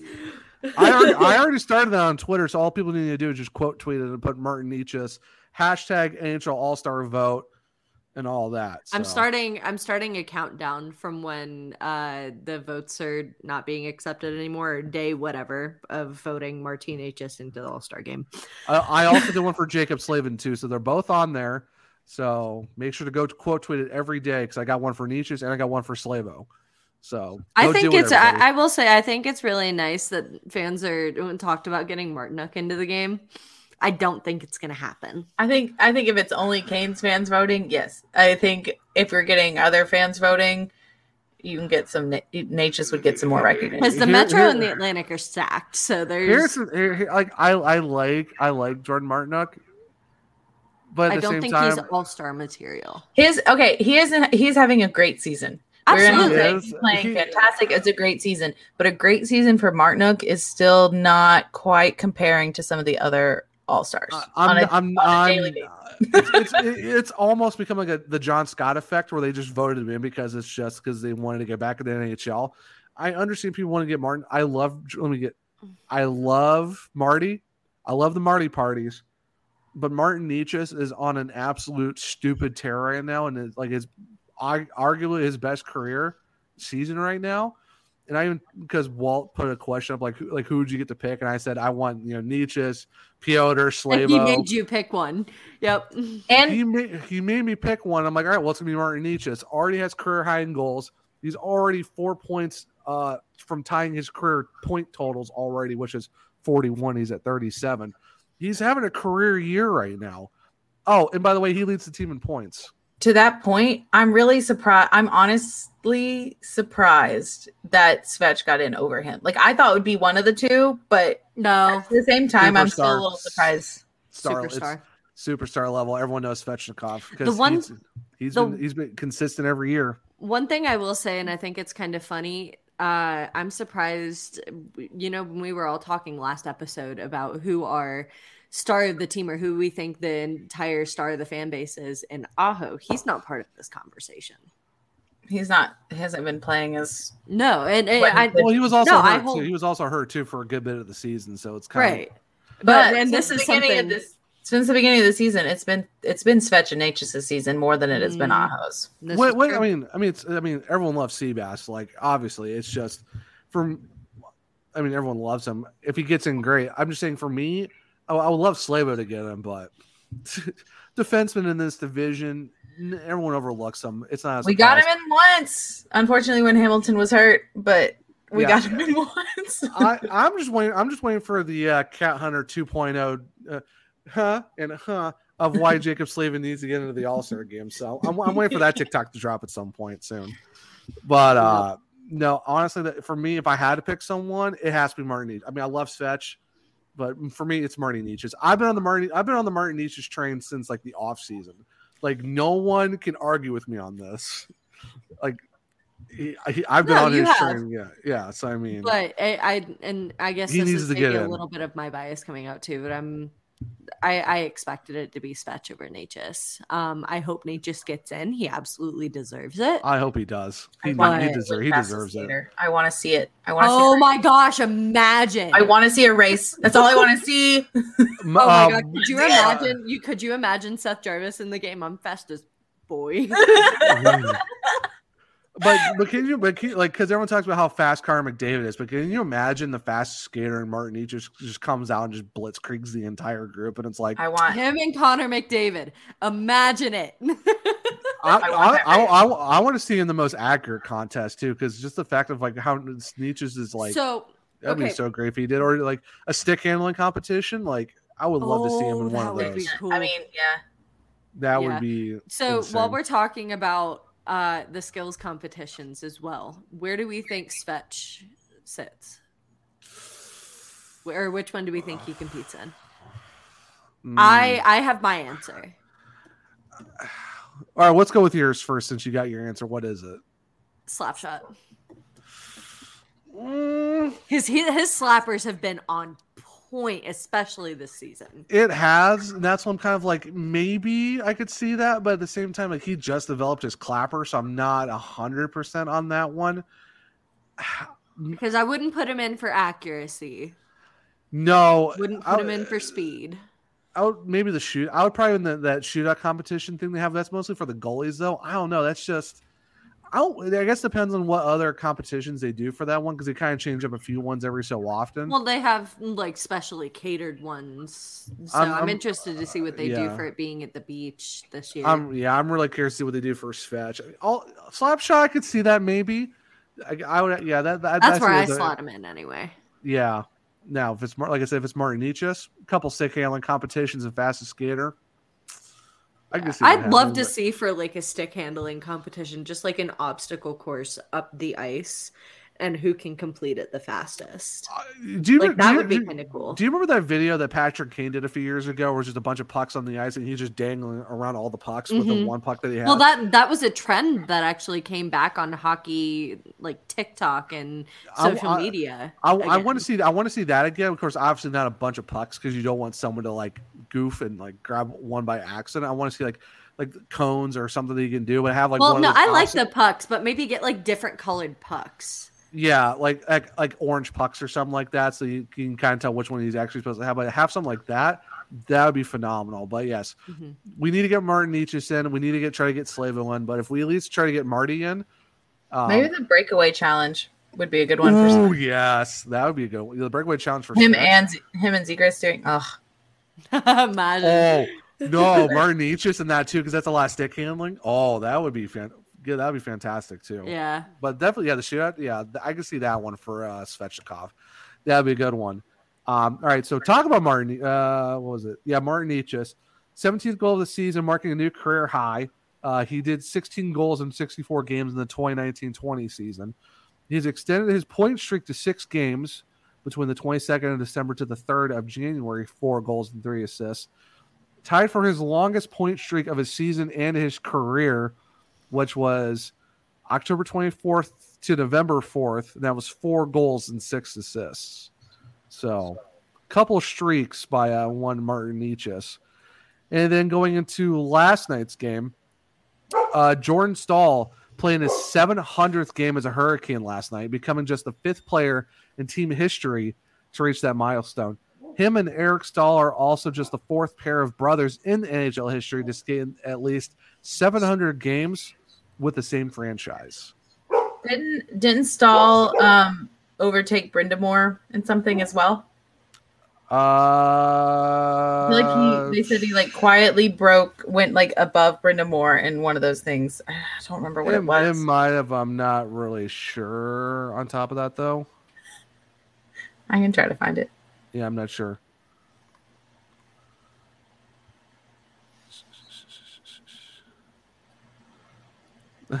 it was fun because Brad from the Storm Cellar also asked Walt last night. Could be RBA's 200th win too, correct? Walt, he goes, a comprehensive list of people not willing to answer with a yes out of fear of being accused of jinxing things. He said yes. Yeah, didn't happen. Whoops. Dang it, Walt, what are you doing? Hmm. Well, didn't get that, but we did get a record of 67 shots. Oh, I was ready to go into that too. Uh, yeah, when they got six, when they got to 64 shots with at 340 left in the game, uh, most single game by NHL team this season, also a new team record. Uh, the record um, was 65, set by the Whalers in 1983-84. So the Hurricanes set a record, was behind the Whalers record, and they absolutely obliterated the record because they got a franchise record 67, 67 shots last night, topping the previous record for March 15th, 1984, that the Hartford Whalers did against the Toronto Maple Leafs. Their 28 third period shots were just one shy of the Hurricanes record for a single period, which was set back on November 21st, 2018, which was in the first period for 29 shots. Guess what team it was against? And this is also in the Atlantic Division. This team is in Canada. Toronto? Is that Toronto? Toronto. Yeah. Yeah. Okay. So I don't know why that's the colors. I was almost thinking Tampa Bay. Tampa Slay. Ha, ha. I thought we weren't doing puns this episode, Zach. Welcome to the SurgeCast. We we do what we want here. But so a lot okay, outside of the stats, we're following through all we had a, we had a week's worth of stats to go through because I kind of want to, you know, I want to me- us mentioning records and a whole bunch of cool right, stuff. so absolutely. It's fun took a little- to talk little- about. yeah, it took a little time, but it's like because we don't do like the game recaps anymore, which I'm so glad we don't do anymore because that was absolutely brutal. Bailey, that was just that Mhm. wasn't fun. I'm, I'm glad we don't do that anymore. I'm glad we went back to the old method, but Well, I mean, I it was nice kind of talking about games, but Grant and Joel Except- were kind of talking to me after the episode too, and especially Grant. He was like just sitting there for a few minutes while he had us on, just sitting and listening. That was it, it- that was not it. I was like, okay, cool, thanks. no, we had that one. I think it was me and you. Uh, I think that's when Zach was sick, Bailey, and me and you. And I think we recapped like four games. And I was like, I don't even remember the game anymore. we tried to do something different. It didn't work. The numbers showed it. And I feel uh, like we have to get Joel back on just because that was not a it, like I, I I wish we had kind of had Yeah. been able to talk with him a little bit more. yeah, that yeah, that I think it's probably one of the few times of the few episodes we did do that where I'm like, this wasn't it. We we Yeah. try, we tried something different, different season, you know, new season, wanted to do something new. hmm Grunt, yeah, our- it's our first I, I understand, and it, like that. That I guess that's part of being a podcaster, though, too, is finding what works and what doesn't. And Yeah. we learned very quickly that that was not it for us. Yeah, like because Uh, like going going to our first full season too as a podcast, we're like, all right, let's try something different. No, No, No. no. Mhm. no. Is what it But not a game recap. But I do have some thoughts on the last two games that we've played. The last two. okay, losses. okay. So, so, so wait, so are, are we are we on are we on ranty cat time now? It's time it's time to get ranty. well, I know Kat. that I know there's something Only to one about game for- really deserves that. Um. Okay. Oh, Please, Oh I'm wait, by the by the that. way, do we have any ice melting takes for this episode? Because I don't think we uh found any. Oh well, no, no. I mean, I have a Do- semi hot Do we even have our forgotten canes all prepared? Because I have one, but I don't Uh, know if anybody else has one. So, so Kat. So a- as I'm going to do with last minute picking of my guy because I completely forgot about that. okay, and I'll go but- last on the forgotten canes. I'll go last. But, but go start start with start with your Okay. rant. What, So, what are we, what are we was- ranting about? Okay, and I can tie in. It's not like ice melting take. It's like a semi hot take of my own. But anyway, okay, Well, to start, I, I, we I, just I, I, I like self self melts. This will be interesting. self melts. self melts. Um, so obviously we just we talked about our record or whatever. We're doing real we were doing really well, big winning streak in December. Um, and going into the new year. So then of course our first loss comes to the Rangers, which just sucks. Um my rant is I thought, you know, typical Carolina fashion, where we are the better five on five team. Um, some of Hmm. those, um, if you watch the game, um, some of those calls, ghost calls, like a call you would never get. The Or it wasn't a call to start with. Worst, Um, always against the Rangers. yeah, the, the, the last couple games, I would say against the Rangers in the in the especially with like you know uh, Ekholm just forcing Necas. Wait, stay I'm on not the at that game yet, Zach. I'm not there. Just Not wait, that's yet. coming. That's coming. Get the Rangers. I was gonna say So- something about that too. So we're playing the Rangers. First of all, um, I don't I know one of the refs, I don't know if it was two refs or one, had only refed 11 games. Don't know why you would have a ref that's only refed 11 game. I guess 11 maybe it's 11 NHL games, but only 11 like, why would- NHL of games, the yes. big match up teams, why would you put that man on that game? Anyway, I know it was like a Tuesday, but it's still a oh, very big matchup. Anyway, so that is the same ref that called at the end of the game the broken stick on Martinook. Okay. Anyone that watches that, first of all, it's not like his stick broke in half and he's trying to play with like literally half a broken stick. It breaks down towards the end of the stick where the puck is. You can see he's trying to play it and then he realizes his stick is broken and drops it immediately. He doesn't even actually hit the puck because he realizes it's broken and then drops it. And they call him on the broken stick Right. which took away any chance of us trying to get some attack in the last like two minutes of the game, which is ridiculous. Um, I really hated that. I feel like that game was. I mean, I mean, I will always complain about refs because the NHL doesn't do any sort of like assessment of the refs and gives them like why did you make this call or anything like no one can speak up about them so as fans yeah. we obviously do um just a little bit they sometimes i more of my complaints are okay we're getting that call. I will say we do commit penalties. We're a high penalty taking team a lot of the time. Well, and normally Carolina. my complaint, normally normally my complaint is if you're going to call that on us i would at least want you to call it on the other team consistency because i know it's happening everywhere on the ice. Wait so, wait consistency in the nhl okay, they're just asking for way too much. Whoa! simmer down. Simmer Whoa! down.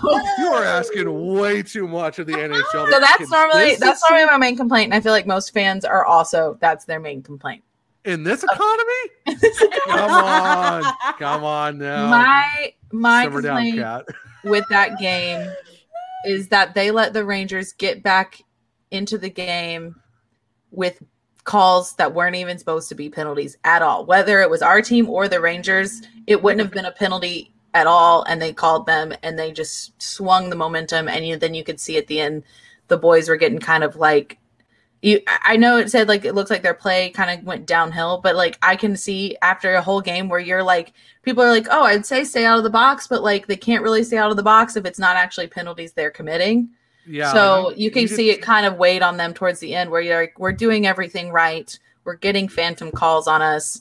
You, yeah, you it's could, just you could tell working. Rod. Yeah, you could tell Rod was not having it. Like, oh, there's a clip. There's literally it showed him after one of them, and he said, "You've given them two." You've given them two goals with this because it was another phantom yeah. call. I'm almost interested. To, what did it? Do you guys know what uh, Tripp and Mike had to say about the calls? Or Zach, you might have been listening to it, but I uh, I turned I turned it up a little bit. Um, I wasn't listening to the. I was watching the game, but I was had something else going on, so I wasn't listening to the broadcast. Um, but I would turn up when there were calls because I was like, "What are they calling?" And um, the one that they called on Burns um, Tripp was like, "What? That's never a call." Like they, I think they were starting to get to the point where they were like, "I don't know what that call is," and they reassessed the uh, Martinook one, and they were like, "You can see he clearly drops it." And they're like, "It might be a little iffy, but like you don't make that call. Like it right. wasn't." Yeah, it was. It was a lot of tic tacky. Like you don't really call that. Basically, the refs were calling penalties that you really just don't see get called very much in the league, and I think that's what the problem was. Was just stupidity on stupidity for most of that game. And yeah, I can see where that kind of comes uh, the the lack of experience from some of the refs too. Like you, you don't you don't put a was it an official or was it a linesman? Do you know? I have to well, look. I have to double check. Okay. Well, linesmen don't usually call the penalties. It's okay. The, yeah. yeah. So, uh, I mean, sometimes I've seen I've seen it happen maybe once, but I, I, don't, I, I didn't know. Oh, well, we'll was... talk about a linesman not being able to make calls. The Ekholm, it was it was a linesman that got in the middle of that one, but that was three blatant interference calls that should like come on, you, like how do you miss that? Like he's literally, he literally pushing. He's pushing he pushed Necas. He pushed Necas to the ground. He blatantly interfered with him on the ice, and then he pushed him into the bench and held him there and wouldn't let him get off the bench.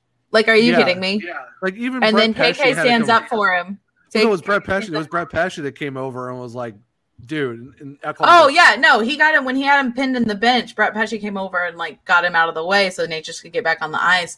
But yeah. then later, KK threw the hit on him, which you knew it was because he was going after Necas. Yeah, and um, the hit by KK might not have been like it was good. It was a good retaliation hit. Like I liked that he was standing up for it, and he's been very physical recently, and I love yeah. to see it. Um, this hit was a little more iffy because he he elevated just a little bit. Um, but then we get to that. It should never be a penalty and embellishment. Embellishment. That, oh my god, that was no penalty. It implies that they're faking it, and obviously he's not faking it because there was a penalty. So it's not both. it's not. Sorry for anyone's speakers. Oh it's not. God. I I, I remember Tripp talking about that too, and he's just like, "You, this is the first time that I have ever seen this. Like, you don't always call both because one of them's only a penalty because of the fake. But we yeah. always get both. I don't see. I don't know about a lot of other, but we always get both. And it's like people talk about how Carolina is not a physical team. Welcome to Carolina, um, Like we're not as big a physical team as, as some people would like us to be. But then we're also like we try to be physical and we go after it and then when a team comes after us we get called for embellishment like we're faking it like the team hasn't been beating up on us the entire game Yep. like what as as I say all the time, welcome welcome to experiencing Carolina Hurricanes hockey because nothing ever goes right our way anytime. yes Anytime. so Anytime. um the Not, Rangers not even six, not even sixty percent of the time works every time. It's zero percent of the time. It never works for the Hurricanes because Hurricanes hockey, babe. Yeah so i think the rangers loss um That was just more- frustrating.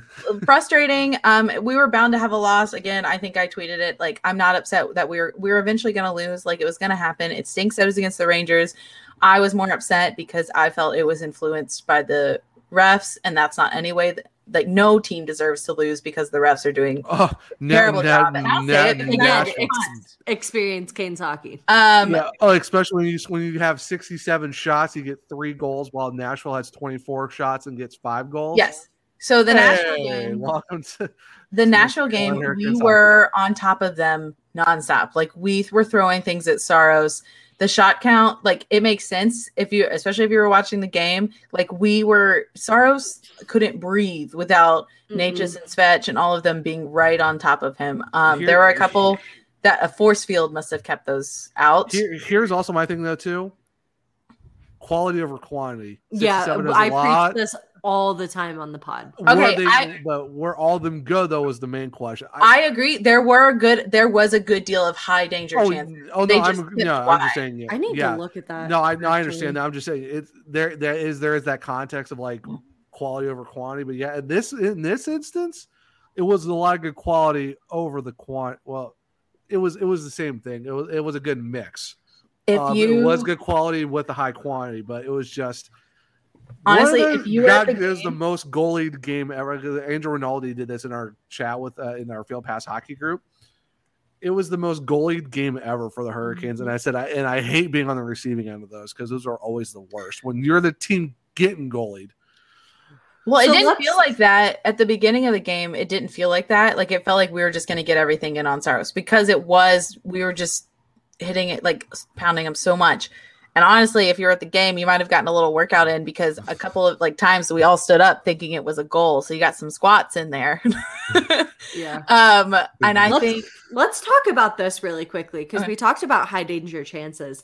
Um, for anybody that's aware and not aware of this site, Natural Stat Trick will be your best friend. I I love this site, um, especially because of the high danger chances and it um, highlighting that. So, nineteen high danger chances for the Canes only only, but that's still pretty impressive. that yeah, like usually you get like six a game. yeah, so they nineteen is The- absolutely stupid amount. Yeah, the Predators only Was had stupid. six. It was stupid. That is a stupid was amount.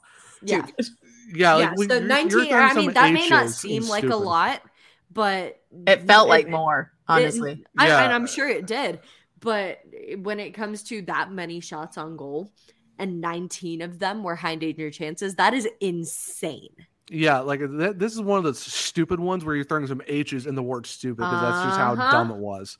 Like it's just Yeah. it's one it's one of those games. that, uh, It It- sucks. It sucks that you Yeah. didn't you didn't you didn't get the win in that one. Uh, my my take. This is my like semi ice take, semi ice melting. Is ice melt. with a game like that, um, when we really needed like our power play worked, eh, but like when we really needed it more, or like when the goalie's just doing that and you kind of just need an ugly goal.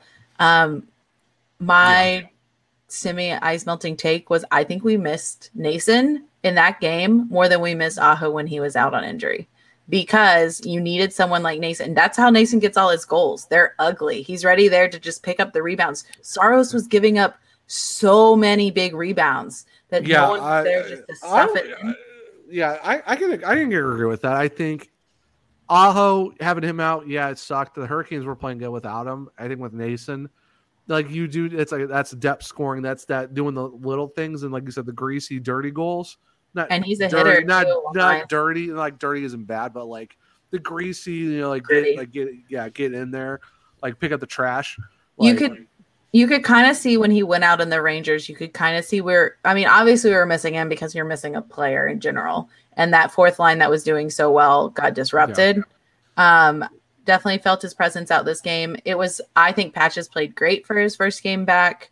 Um, it's great. We have Patches. He's he's with us. He's off LTIR. Especially in these jerseys, too. Like, what a way to make your first debut of the season in the 25th anniversary jerseys. That 67 looks pretty nice on the back of one of these things. Yeah. So oh, if think, only if it was long term, but I think this one, this loss was a little bit more of a. It stung a little more. One because we got goalied after we had so many good chances. Um, yeah. But honestly, the goals that we gave up to them were mm-hmm. defensive breakdowns. Um, and honestly, our neutral games. zone, our neutral zone was bad. I I well, will say we had so many bad passes. Like you in November, one thing you could notice for the Canes is that we weren't clear, we weren't crisp with our passes. We were kind of giving it to no one, and that happened a little bit in this game, especially in neutral ice. We controlled it in their zone. Our defense was good at getting it out of our zone, except for those mental lapses that happened on the goals. Um. I think the the neutral zone was I think that was a breakdown for us for a lot of the time. You could see that, and we gave a lot of uh, giveaways there, which kept Nashville in our end for their shots. I was gonna yeah. say too, and it, as much as I hate to do it, too, it, Pyotr Kochetkov did it. Oh, all right, all right, all right. Hold up. No, no, and it, I, am gonna say there were two goals that I think I noticed when I was watching the condensed game where he was not hugging the post I like mean, he should. Uh, Those inner post goals hurts and, a little bit and, more. And you you can, yes you can blame that because on the team in front of him too because it's got to go through five guys before it gets to him. I understand well, that especially as a goalie myself. But at the same time too that it comes down to if you don't have good positioning as a keeper, you can't put it entirely on the team. Those are the and those are also yeah. So one was a breakdown. Dahan one Dahan clearly missed his man. Shea was out of position for one of those, I think. But I think we just got to keep in mind these are the same goals. Some of these goals went in on Raanta. Like it's yeah, it's, and, oh, and, and, and, Andersen too. Like yeah, goalie, goalies are so, gonna have those games where it's gonna be. I mean, yeah, Derek Kochetkov going into the into the Preds game, he was like what 10, 1, and four. So I mean, obviously no and i'm not saying this like by a, i'm not saying this by any means makes Pyotr a bad goalie. Oh no i I'm understand not, I'm not saying, the I'm not saying goalies have either. these I'm kinds just... of games but you can't it's an argument and... not argument. Right no I'm not, say, I'm not saying i'm not saying that's what you're saying. It's just it, it's like we have to keep in mind of context of like the fact that goalies have bad games. This yeah. was one of his bad games. And let's also be fair to him too. Raanta has played a lot of games recently where you know, Kochetkov was hurt. They were, you know, waiting for him to get back to 100% because they didn't want to rush him back. Plus, Raanta was on a hot streak, so you can't really do that. Yeah. And like what, when we were talking to Andrew earlier in the episode, the, being a goalie is definitely a mental game where it's like, you know, if you're not playing for a certain amount of time, you're going to get rusty. And the thing was, Kochetkov was on a massive run before think, he got hurt. Yeah. I think him being on a run, then he get he tweaks something. He has to sit. Raanta gets hot. Now you throw him back in after so many days, it, it's one of those things where because we even talked about on the last week's podcast, how is he going to react coming back? He just unfortunately had a game where he kind of let in a couple softies. All goalies do. It's not one of those things. It's just unfortunately you just had Saros decide to show up in the one game against the Canes where he basically stops everything. It's it, it, it's one of those. It is what it is. Welcome to the NHL. Hockey is hockey, like what like what Mike Maniscalco tweeted out last night. Hockey sometimes. It's it's uh, more of a point. It's honestly more of a point. It's not to look down on Piotr Again, no. like the kid is great. He doesn't like he's obviously going to have an off game because he's still learning and he's still like he's got to get used to like he was playing a lot and then he sat more, um, yeah. which Colin implied they wanted to see how he was after he sat for a little bit. And but it wasn't, it wasn't a bad game on his part either. No, just... and it wasn't. So it's not really a point against Pyotr, honestly. In my opinion, it's more of a point to if Pyotr can have these off games and give off some of these goals that before his hot streak, Raanta was also kind of not playing a whole bunch. Uh, Pyotr was playing more. Raanta would come in and he'd let in. He had a few iffy ones as well, and you know, people were kind of very much like, oh, put Pyotr back in. Like he's struggling out of da, da, da, all this stuff. It's more of a point of any goalie can have a few off moments. I I was Um, going to say this exact same thing too. So it's more of a don't be harsh on whatever goalie it is. If it can happen to Piotr, it can happen to Raanta. If it can happen to Freddie, it can happen to Raanta and Piotr. It's either way. These the goalies we have are fantastic. I was Yeah. gonna, yeah, I was gonna say too that too, with Piotr's hot streak, especially, I think this eh, we kind of talked about a bringing Shesterkin back down to earth kind of moment too. I feel like these games are kind of like that for Piotr as well. Yeah, I mean every goalie like it's so. Unfortunately, Linus Ullmark has decided to not come back to earth because I think last time I checked, he's twenty one and one right now. Yeah, let me pull that up. It's it's, it's stupid. Uh, so Walt Ruff just tweeted, um, following today's practice, Rod Brind'Amour says he doesn't know uh, if Stephen Na- Stefan Noesen will play tomorrow against Columbus, um, but he doesn't expect him out for too long. Uh, the Kings leader in power play goals on Tuesday left Tuesday's game after the below incident, and it's it's the video, it's the GIF or video of him having a weird interaction against the Rangers against the boards. So we we might not see him tomorrow against the Jackets, but I don't think it's gonna be a long impact. But I Yeah, mean, we and we have patches. We have patches. we It's do. a. Really, I, I hate, I hate to say it, but it's a really good opportunity for patches to kind of draw in. It is. You, you just It's- the bad thing is, unfortunately though, you can see our- last it's night our- he wasn't quite used to our power play. Which to be fair, our power play can be weird. So like it just stinks because Noesen was our power play guy for a while. So now we got to see. He- okay, he- readjust, figure out your he- power play again. He leads the team in power play goals. So I mean, yeah, he is the guy. He Gets those nasty goals. I, I, it's it's one of those things where it's going to be you want him back, and you're he's a guy who's going to be in the lineup. It's just it is what it is. It's you just got to wait for him to come back, and you got to figure out the lineup once again. Um, all right, so real quick, the games we have coming up for the next week, we got Columbus tomorrow uh, in Columbus. Two days off, and then you're back home against the Devils on Tuesday. A day off, then you're back in Columbus again against the like they, we play Columbus twice, both in Columbus within a span of like not even a week of each other. Experience NHL scheduling. Reason number, blah blah, to the blah blah, to Yeah, the blah blah of why it's stealing my line again. Cool. I, hey, fancy hockey. What was it? Two days ago, three guys playing. Last night, the entire roster plays. Mhm. Today, I got like three guys playing. Make Yeah. that make sense. Uh, and then next Saturday, we got Pittsburgh at home, and then Vancouver on a back to back that following Sunday. So, got some interesting games coming up for sure. Got like I said, got Columbus twice, New Jersey, and Pittsburgh. So you got all Metro teams for the next four games, and then you got Vancouver to finish to finish out that back to back. So it's definitely interesting for sure. So I know we're getting a, we were trying to hard stop at 1:30. We kind of ran a little bit late getting Andrew on a whole bunch of stuff, and then you know we had a lot of, a little extra stuff to talk about. So we're a little bit past 1:30, but we are going to finish off with our Forgotten Canes because we can't we can't do an episode without Forgotten Canes. It's just Nope. It's, it's everyone's favorite segment. It's always a good time. So Kat, I know you want to be done right now. I'm sorry. It is Don't it start is. with me. Just don't start with me. All right, we do Bailey. need to go quick though, but don't yes. start with No. me. We'll. Yes, Yes. we know. we'll we make know. this quick. We know. We'll make it quick. So Bailey Curtis, you got you had yours first. Let's start off with you. Cool. So my cane was, or my forgotten cane was a hurricane from the 2007-2008 season all the way up to 2010-2011.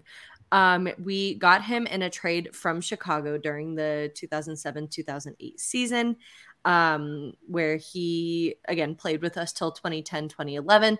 But during that 2010-2011 season, we did trade him to Florida, where he ended his career. His arguably best season with the Hurricanes was the uh, 2008 2009 season, where he finished the season 81 games played, 16 goals, 32 assists, but had a negative eight on the season. Um, hailing from, or actually, no, before I start that, uh, his career started in Boston. He was a first round eighth pick overall um, from Moscow, Russia uh, left wing Mr. Sergei Samsonov. Oh, Sergey Samsonov. for, a hot, for a hot second, I thought you were going to UC Yokin, and I'm like, wait a minute. I know he went to Florida at one point, but I'm like, no, that doesn't sound right. Then he said Russia. I'm like, oh, Yeah. There you go. Yep, there you go, Sergey Samsonov. My guy's not really forgotten Hurricane. He uh, started his career with the Hurricanes.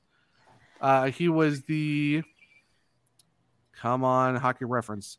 He was the seventh overall pick in the 2010 entry draft.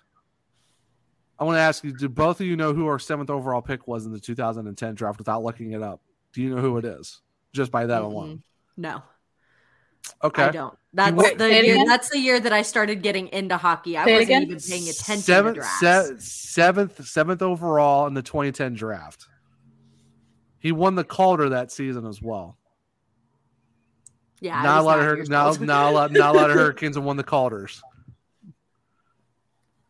Oh, older Hurricanes fans are gonna be probably yelling at their radios. Oh, right now, or probably. or, or, or yelling at their uh, phones. It's this guy. He won the Calder. yeah, I started I, I his, started his career you. 2010 2011 as an 18 year old 31 goals 32 assists for 63 points his rookie season now his best uh he actually his next best point total was 2016 2017 at the age of 24 37 goals 26 assists Oh wait, I know who it is. I know for who it 63 is. points he's like i say he's not for, he's not he's not know. he's not, Bailey he's not is- forgotten Beat red right now. I'm oh my god, I don't know why I didn't remember that. Holy moly. Okay. who is it bailey who, who's my forgotten Jeff king Skinner. There we go. I got Look- it. I said he. I said he wasn't forgotten, but oh man, yeah. Oh, now he's Oh, above. Now he's jeez. above. He's been with. He's been with Buffalo now for since the 2018-19 season. His eight and years thriving. Yeah. I mean, after his 2021 season where he only got 14 points in 53 games, and then 1920 where he got 23 points in 59 games. Yeah, uh, very interesting for Mr. Skinner. But then of course he came back in last season 21-22, 33 goals, 30 assists for 63 points in 80 games. But this year, 17 goals, 12, 22 assists for 39 points with a plus 15 in 33 games Yeah. um, with the Hurricanes. 579 games played, 204 goals, 175 assists for 379 points with a whopping negative, or sorry, minus 96. A lot of dark, a, lot of dark ages for. Actually, it was all dark ages for uh, Mr. Skinner. He never saw a good season with the Canes. Minus 27 in his last year with the Canes, 2017 18. 49 points in 82 games. Uh, his his only plus season was his rookie year, plus three, minus eight, minus 21, minus 14, minus 24, where you get 31 points in 77 games in the 14 15 season, minus two, minus three, then minus 27. And then he was a he was an actual he finished his first season in Buffalo zero. He was Hmm. actually even. He was actually even that year. But yeah, Interesting. Jeff Jeff Skinner is my uh forgotten if you're on the YouTube version. Air quotes Jeff forgotten Skinner. ones. Bailey, I'm kind of like what like what kicked in for you that you that was like, oh, it's it's Jeff Skinner. Like I don't know. It was. I don't remember because he he won the Calder that 2010. It was it that 2010 season. his rookie season, yeah, it was Yeah. the Calder, yeah, yeah. Okay, 60 I don't know 63 why. points his rookie season, yeah.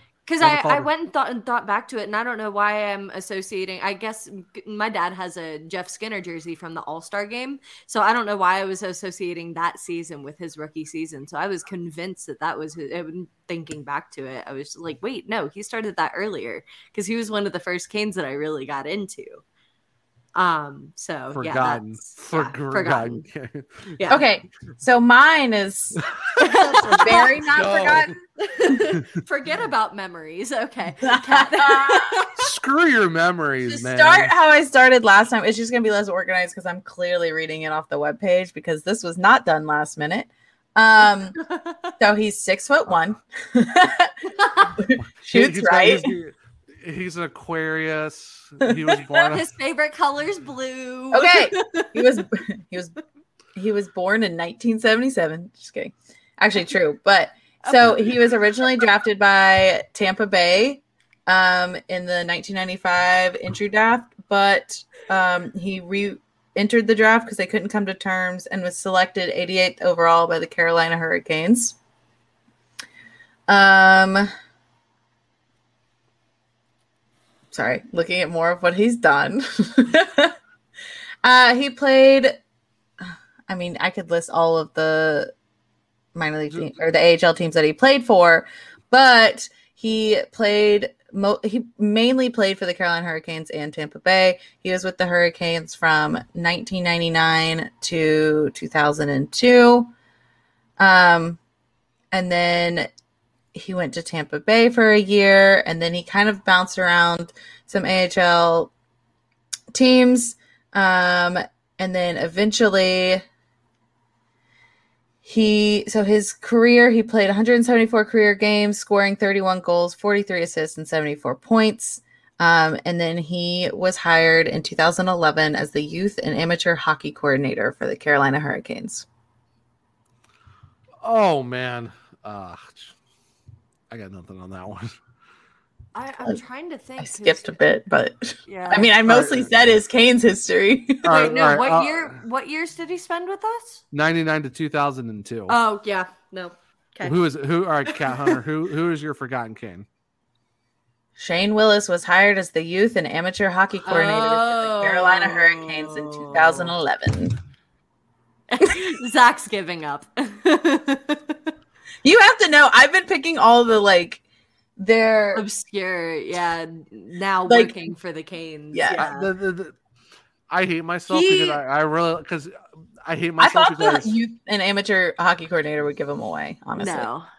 I to be honest I completely forgot about that because the fact that's what he loves talking about and he is my forgotten king. He's my not forgotten What king. if he, Hurricane? He is my number one what if hurricane and I really hate myself the fact that I didn't get Mm-hmm. this one correct because Shane Willis is like on my like board of like I want this guy on this podcast. I'm gonna, I'm gonna, I'm gonna hate myself for the next like forever because. oh, I'm mad. Yeah. Ooh. Well, yeah. Sorry for the, the sorry for not giving a headphone warning to everybody when I was uh, doing Zach's. Um, but yeah, this was a good round, guys. Yeah, that was it was definitely a good one for sure. And on a bad note, with me being completely beside myself, the fact that I didn't get Shane Willis. Yeah. Shame, fake Hurricanes fan, Zach. He was coming at us for Skinner.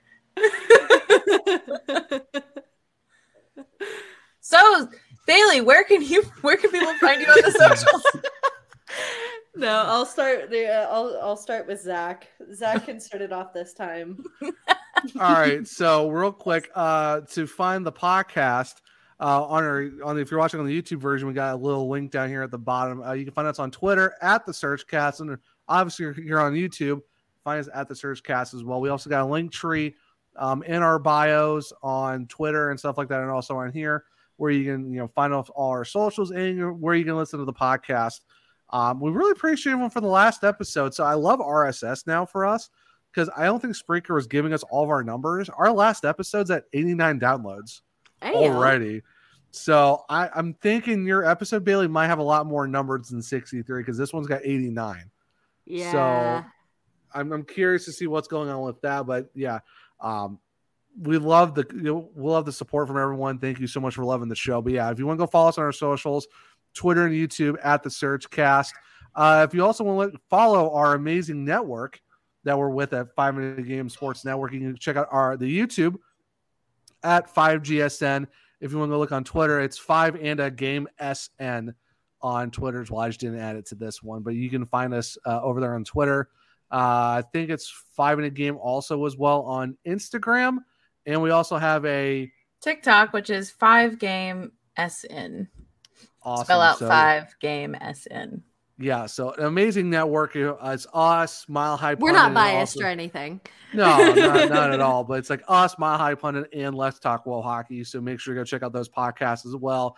If you just want more hockey content in general, because I know it's Avalanche at Mile High. They talk about other sports too. Yeah, it's, we like hockey here. Um, well, hockey is about the Blackhawks and women's professional hockey and college hockey as well over there. So definitely check out those shows. But we do appreciate you checking out our show. You know, make sure to subscribe, hit the like, you know, hit the but hit the bell. Gosh, and also hit the like button. This is what I. This is normally my part. if you Thanks, can't tell. Thanks. Comment, like, and subscribe. Thank you. Um, and then you know you follow me at one true Zach. That's only true Zach. If you want to follow me there on the Twitter, if you want to get my Canes takes, I do some other takes on there as well about other different things, but mostly it's all about the Hurricanes on that side of things. Um, if you want to follow my writing, I do write for Field Pass Hockey. That's FPH Checkers. I cover the Charlotte Checkers over there as well. If you want to get some up to dates about the former affiliate of the Carolina Hurricanes, um, of our amazing team down there in Charlotte, make sure to go check them out as well. Bailey, where can people find you on the socials? On the old Twitter machine, you can follow me at Bailey Curtis, and that is Bailey with two Y's. Uh, lots of hockey content, uh, especially pertaining to the Hurricanes. Um, you can uh, follow me over. I just got a position writing for Field Pass Hockey as well, as that kind of spoiled earlier in this episode.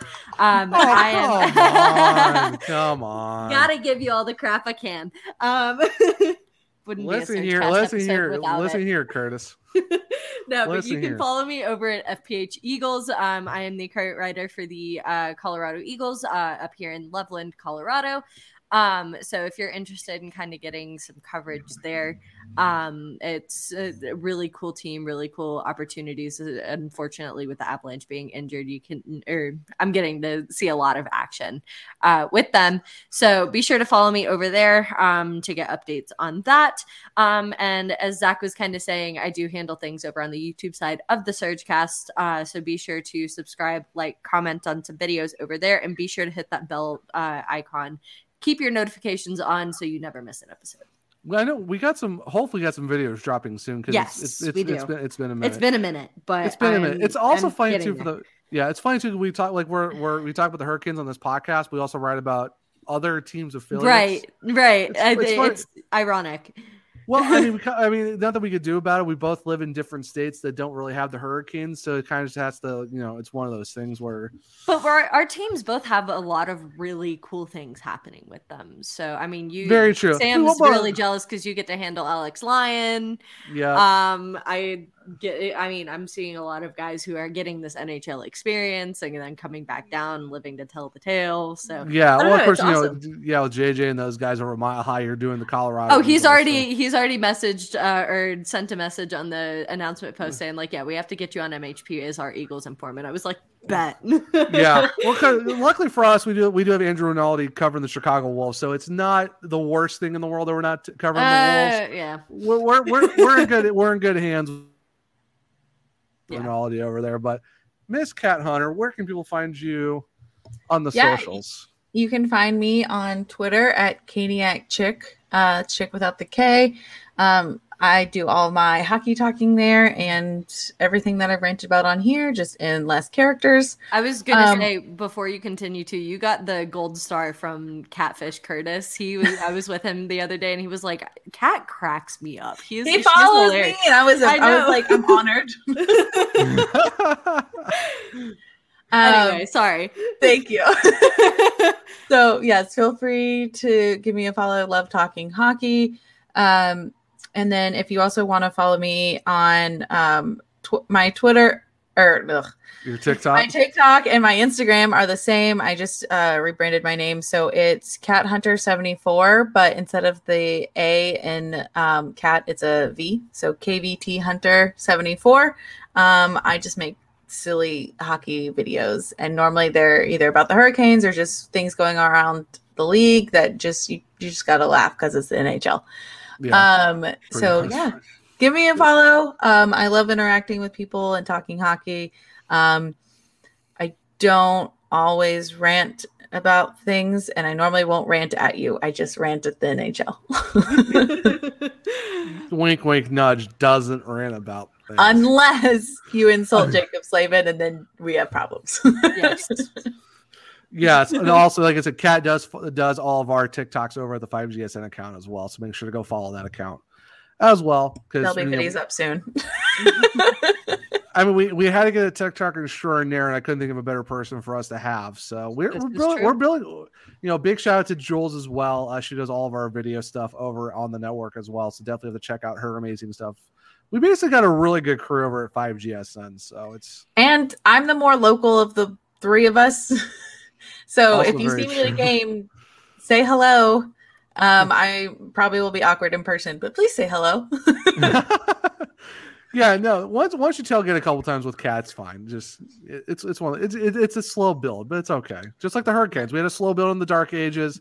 Now we're good. We're fine. We're- Yes. That that that second cup is coming pretty quick. Oh yeah. Hopefully this Oh, yeah. season, crossing our fingers.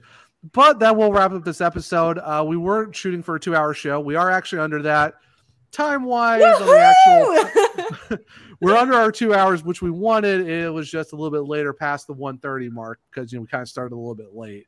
But we do appreciate everyone, you know, staying sticking around, listening to us talk to Andrew about the Wolves, and then of course after talking about your Carolina Hurricanes. But until next week for episode 28 of season two, already got 28 episodes for the second crazy. season. You love to see it. But until next time, I'm Zach. I'm Bailey. I'm Kat.